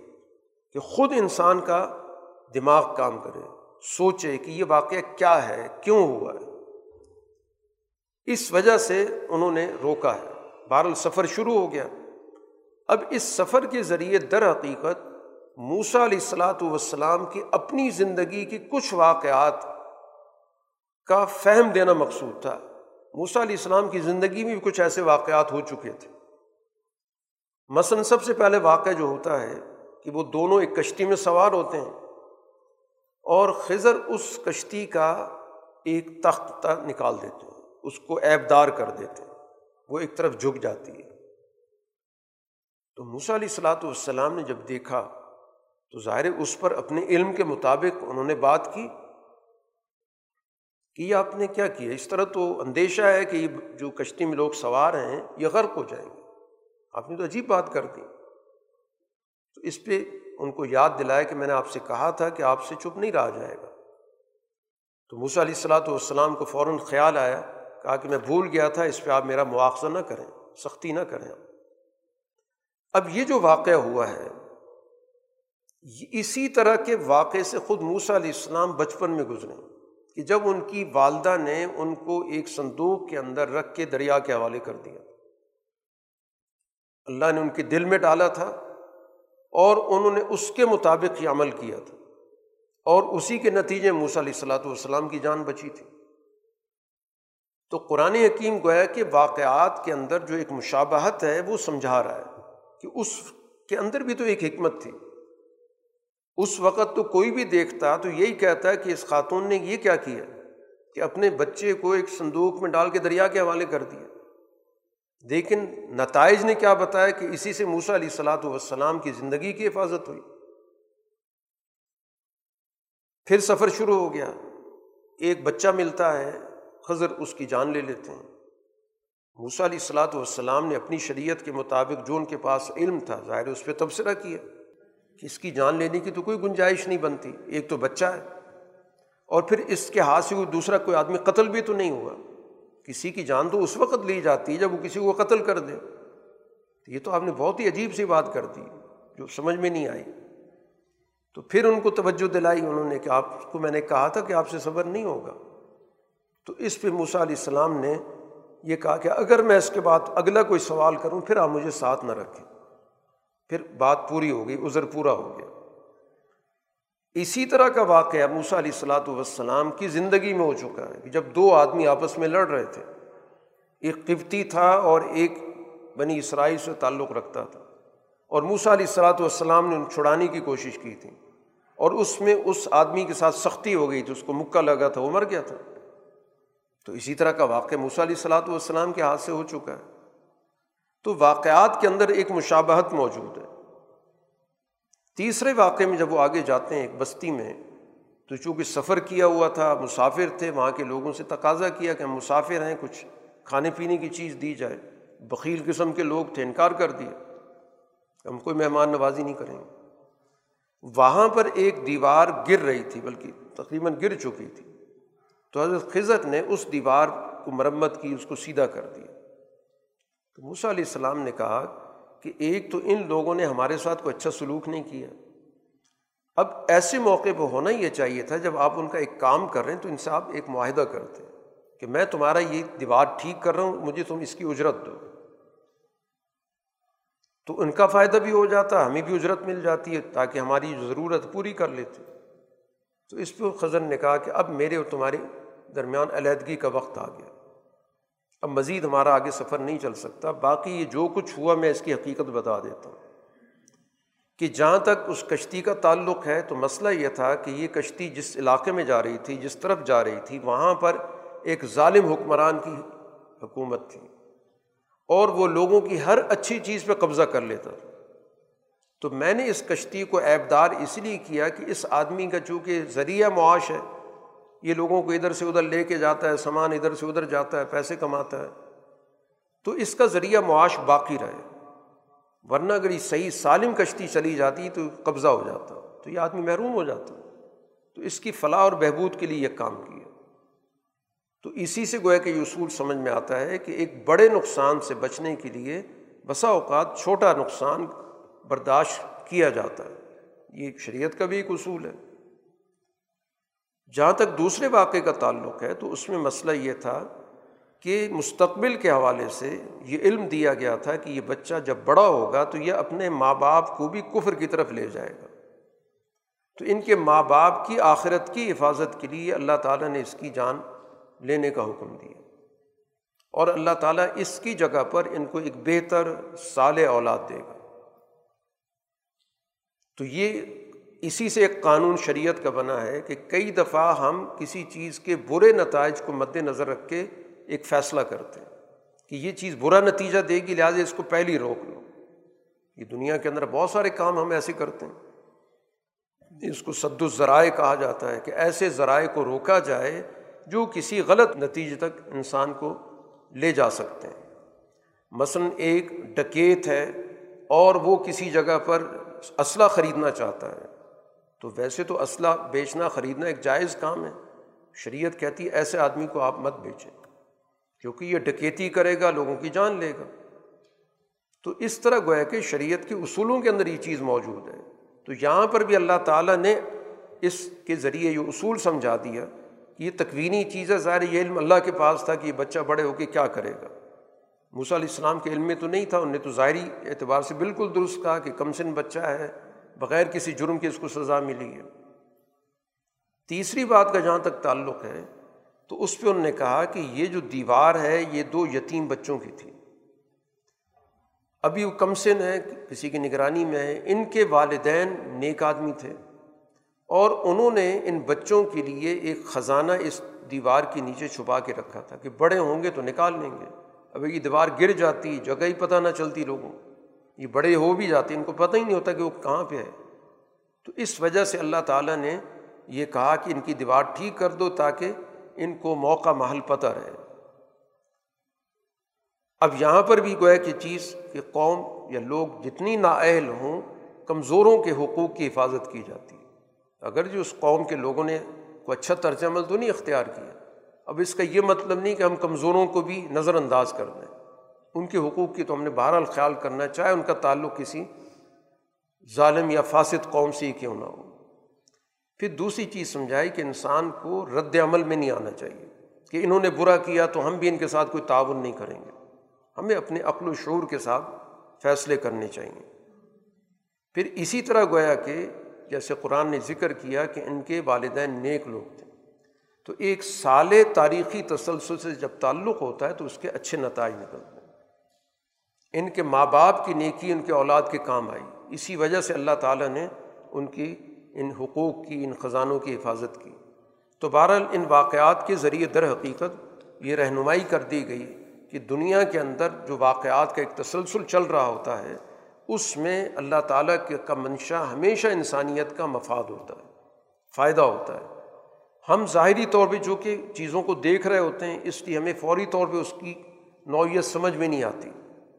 لیکن جو چیز بہت غور و فکر کے ساتھ دیکھی جائے، کئی دفعہ ایسا ہوتا ہے کہ آپ کو مستقبل کے اندر کہیں جا کے پتہ چلتا ہے کہ فلاں موقع پر جو چیز ہوئی تھی، وہ ہمارے بڑے فائدے کی تھی۔ ہمیں اس وقت سمجھ میں نہیں آئی، یا ہم اس کو اس وقت نقصان سمجھ رہے تھے، یا ہم اس کو اس وقت اپنے لیے ایک افسوسناک خبر سمجھ رہے تھے۔ لیکن مستقبل میں ہمیں جا کے اندازہ ہوا کہ وہ جو کچھ ہوا تھا، اس کے ہم نے نسبتاً بہتر نتائج دیکھیں۔ تو بہرحال یہ بھی اللہ تعالیٰ کا ایک علم ہے دنیا کے اندر موجود ہے، جس کے بارے میں موسیٰ علیہ الصلاۃ والسلام کو آگہی دی گئی۔ آخری واقعہ ذوالقرنین کا ایک عادل حکمران کا ذکر کیا گیا، جو غالباً ابراہیم علیہ الصلاۃ والسلام کے دور کے اندر موجود تھا۔ اس کا قرآن حکیم نے ایک پورا واقعہ ذکر کیا۔ اور اس واقعے کے ذریعے در حقیقت بتانا یہ مقصود ہے کہ اسی طرح اللہ تعالیٰ رسول اللہ صلی اللہ علیہ وسلم کو بھی مستقبل کے اندر حکومت دے گا۔ ابھی تو آپ مکہ مکرمہ کے اندر ہیں، لیکن اس واقعے کے ذریعے مستقبل کی ایک رہنمائی کی گئی۔ تو اب یہ ذوالقرنین کو اللہ تعالیٰ نے ایک بڑی وسیع و عریض حکومت دی۔ اس کے سفر کا ذکر ہے۔ اس کا پہلے ایک سفر ہوتا ہے مغرب کی طرف، جس طرف سورج غروب ہو رہا ہے۔ اب وہاں پر جب وہ پہنچا تو وہاں پر ایک قوم موجود تھی تو اللہ نے ان کے دل میں ڈالا کہ آپ کے پاس پورا اختیار ہے۔ ان کے ساتھ جو بھی آپ سلوک کرنا چاہیں۔ حکمران کے پاس اختیار ہوتا ہے۔ لیکن عادل حکمران تھا۔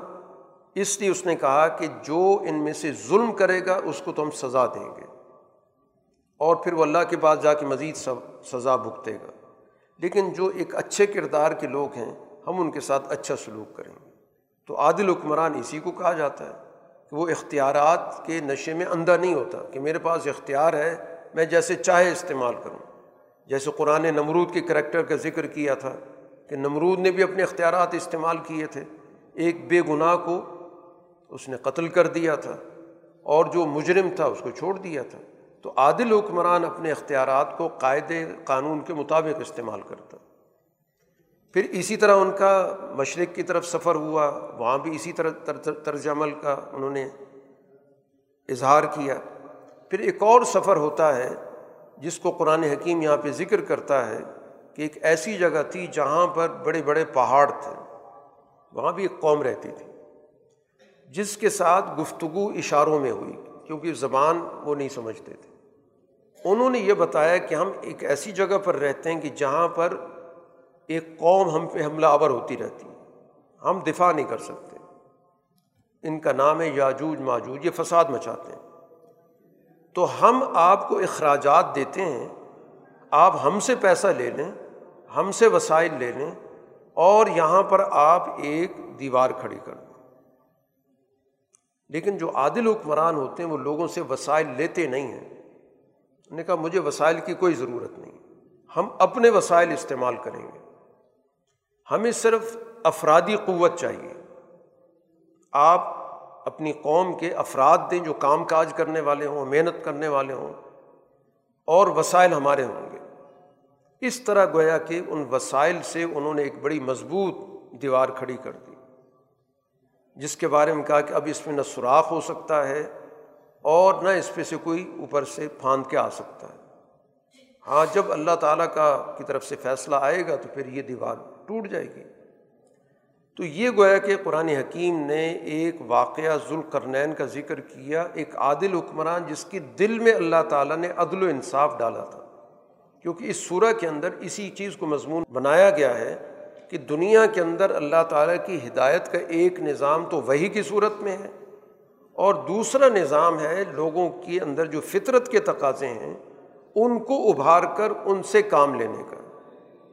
تو اصحاب کہف کا واقع بھی اسی طرح ہے اور اسی طرح ذوالقرنین کا واقعہ بھی ہے۔ ان دونوں واقعات کے ذریعے یہ بات بتائی گئی کہ اگر انسانی فطرت مسق نہ ہو تو اس کے نتیجے میں سوسائٹی کے اندر ہمیشہ اچھے نتائج پیدا ہوتے ہیں، عدل و انصاف قائم ہوتا ہے۔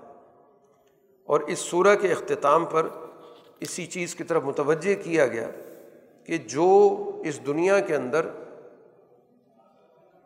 دنیاوی زندگی میں نصب العین کے بغیر کام کرتے ہیں، صرف مفاداتی زندگی بسر کرتے ہیں۔ اور یہ سمجھتے ہیں ہم بڑی اچھی زندگی بسر کر رہے ہیں۔ تو یہ سب سے زیادہ ناکام لوگ ہوتے ہیں۔ کامیاب زندگی ان کی ہوگی جو باقاعدہ اپنا ایک اعلیٰ درجے کا نصب العین متعین کریں۔ کہ ہم نے کس مقصد کے لیے زندگی بسر کرنی ہے؟ بغیر نصب العین کے رہنا یا بہت گھٹیا درجے کا اپنا نصب العین مقرر کرنا، یہ دونوں گویا کہ خسارے کے راستے ہیں۔ جو جد و جو تو کر رہے ہیں، بھاگ دوڑ تو کر رہے ہیں، لیکن نتیجہ کچھ بھی نہیں۔ اپنے خیال میں سمجھتے ہیں بڑا اچھا کام کر رہے ہیں۔ تو سب سے پہلے اعلیٰ درجے کا نصب العین طے کرنا بہت ضروری ہے۔ اسی سے پھر ظاہر نتائج نکلتے ہیں۔ اب یہ کتاب جس اس صورح کے آغاز میں ذکر ہوا تھا کہ تمام تعریفیں اس اللہ کی ہیں جس نے اپنے بندے پر کتاب کی۔ اب رسول اللہ صلی اللہ علیہ وسلم وہی شخصیت ہے جن پہ کتاب نازل کی۔ ان سے کہا جا رہا ہے آپ اعلان کریں۔ اعلان کیا ہے کہ میں ظاہری طور پر میرا جو وجود ہے انسانی حوالے سے میں تمہارے جیسا ہی ہوں۔ تمہارے اندر ہی پیدا ہوا ہوں، تمہارے اندر رہا ہوں۔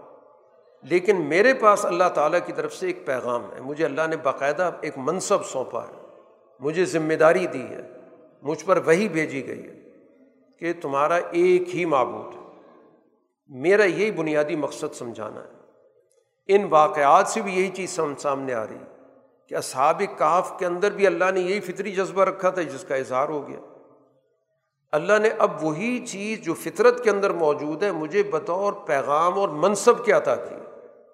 اب میرا یہ مشن ہے۔ جب وہی آ جاتی ہے تو وہ گویا کہ زندگی کا مشن بن جاتا ہے جس میں دوسروں کو قائل کیا جاتا ہے، دوسروں کو دعوت دی جاتی ہے۔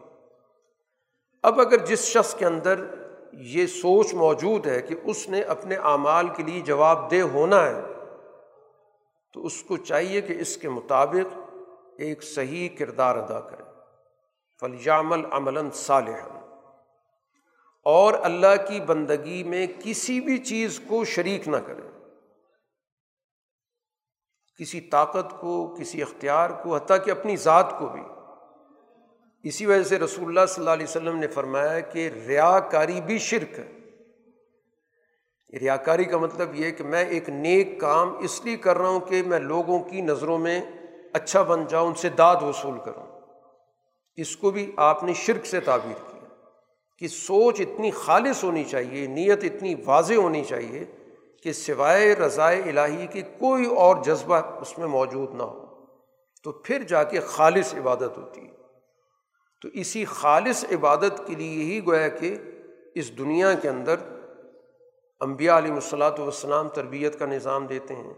پھر ان کی تربیت میں جو لوگ رہے، صحابہ، انہوں نے پھر اسی چیز پر لوگوں کی تربیت کی۔ اس کا تعلق بنیادی طور پہ انسان کی باطن کی تربیت سے۔ تو باطن کی تربیت اسی چیز کو کہا جاتا ہے کہ اپنے ذہن کو، اپنے خیالات کو اتنا پاکیزہ کیا جائے کہ غیر اللہ کی کسی بھی طرح اس میں کوئی آمیزش نہ ہو، کسی درجے میں کوئی خلط ملط نہ ہو۔ تو شرک جو ہے کسی بھی شکل میں ہو، وہ قابل قبول نہیں ہے۔ تو اپنے مفادات کا اس کے اندر کوئی تصور شامل ہو گیا۔ کسی سے کوئی داد لینے کا تصور شامل ہو گیا۔ یہ کوئی بھی تصور یا کوئی ظاہری چیز ہے جس کی ہم خوشنودی چاہتے ہیں، تو غیر اللہ کی خوشنودی کی کوئی بھی شکل ہو۔ چاہے وہ غیر اللہ کو باہر کی کوئی نوعیت ہے، کوئی طاقت ہے، کوئی جماعت ہے، کوئی گروہ ہے، کوئی حکومت ہے، کوئی فرد ہے، اور چاہے انسان کا اپنا نفس ہے۔ کسی کی بھی شراکت یہ ناقابل قبول ہے۔ تو اس کتاب کا نزول جس شخصیت پر ہوا، اس شخصیت نے گویا کہ ہمیں ایک واضح، صاف توحید کا ایک عقیدہ اور ایک نظریہ دیا۔ اسی پر اپنی زندگی استوار کرنی ہے، اسی کی روشنی میں اپنے اخلاق مرتب کرنے ہیں، اسی کے بنیاد پہ اپنی اجتماعیت تشکیل دینی ہے، اسی کے اساس پہ اپنا پورا نظام معاشرت تشکیل دینا ہے۔ واخر داوانہ الحمد للہ رب العالم الحمد للہ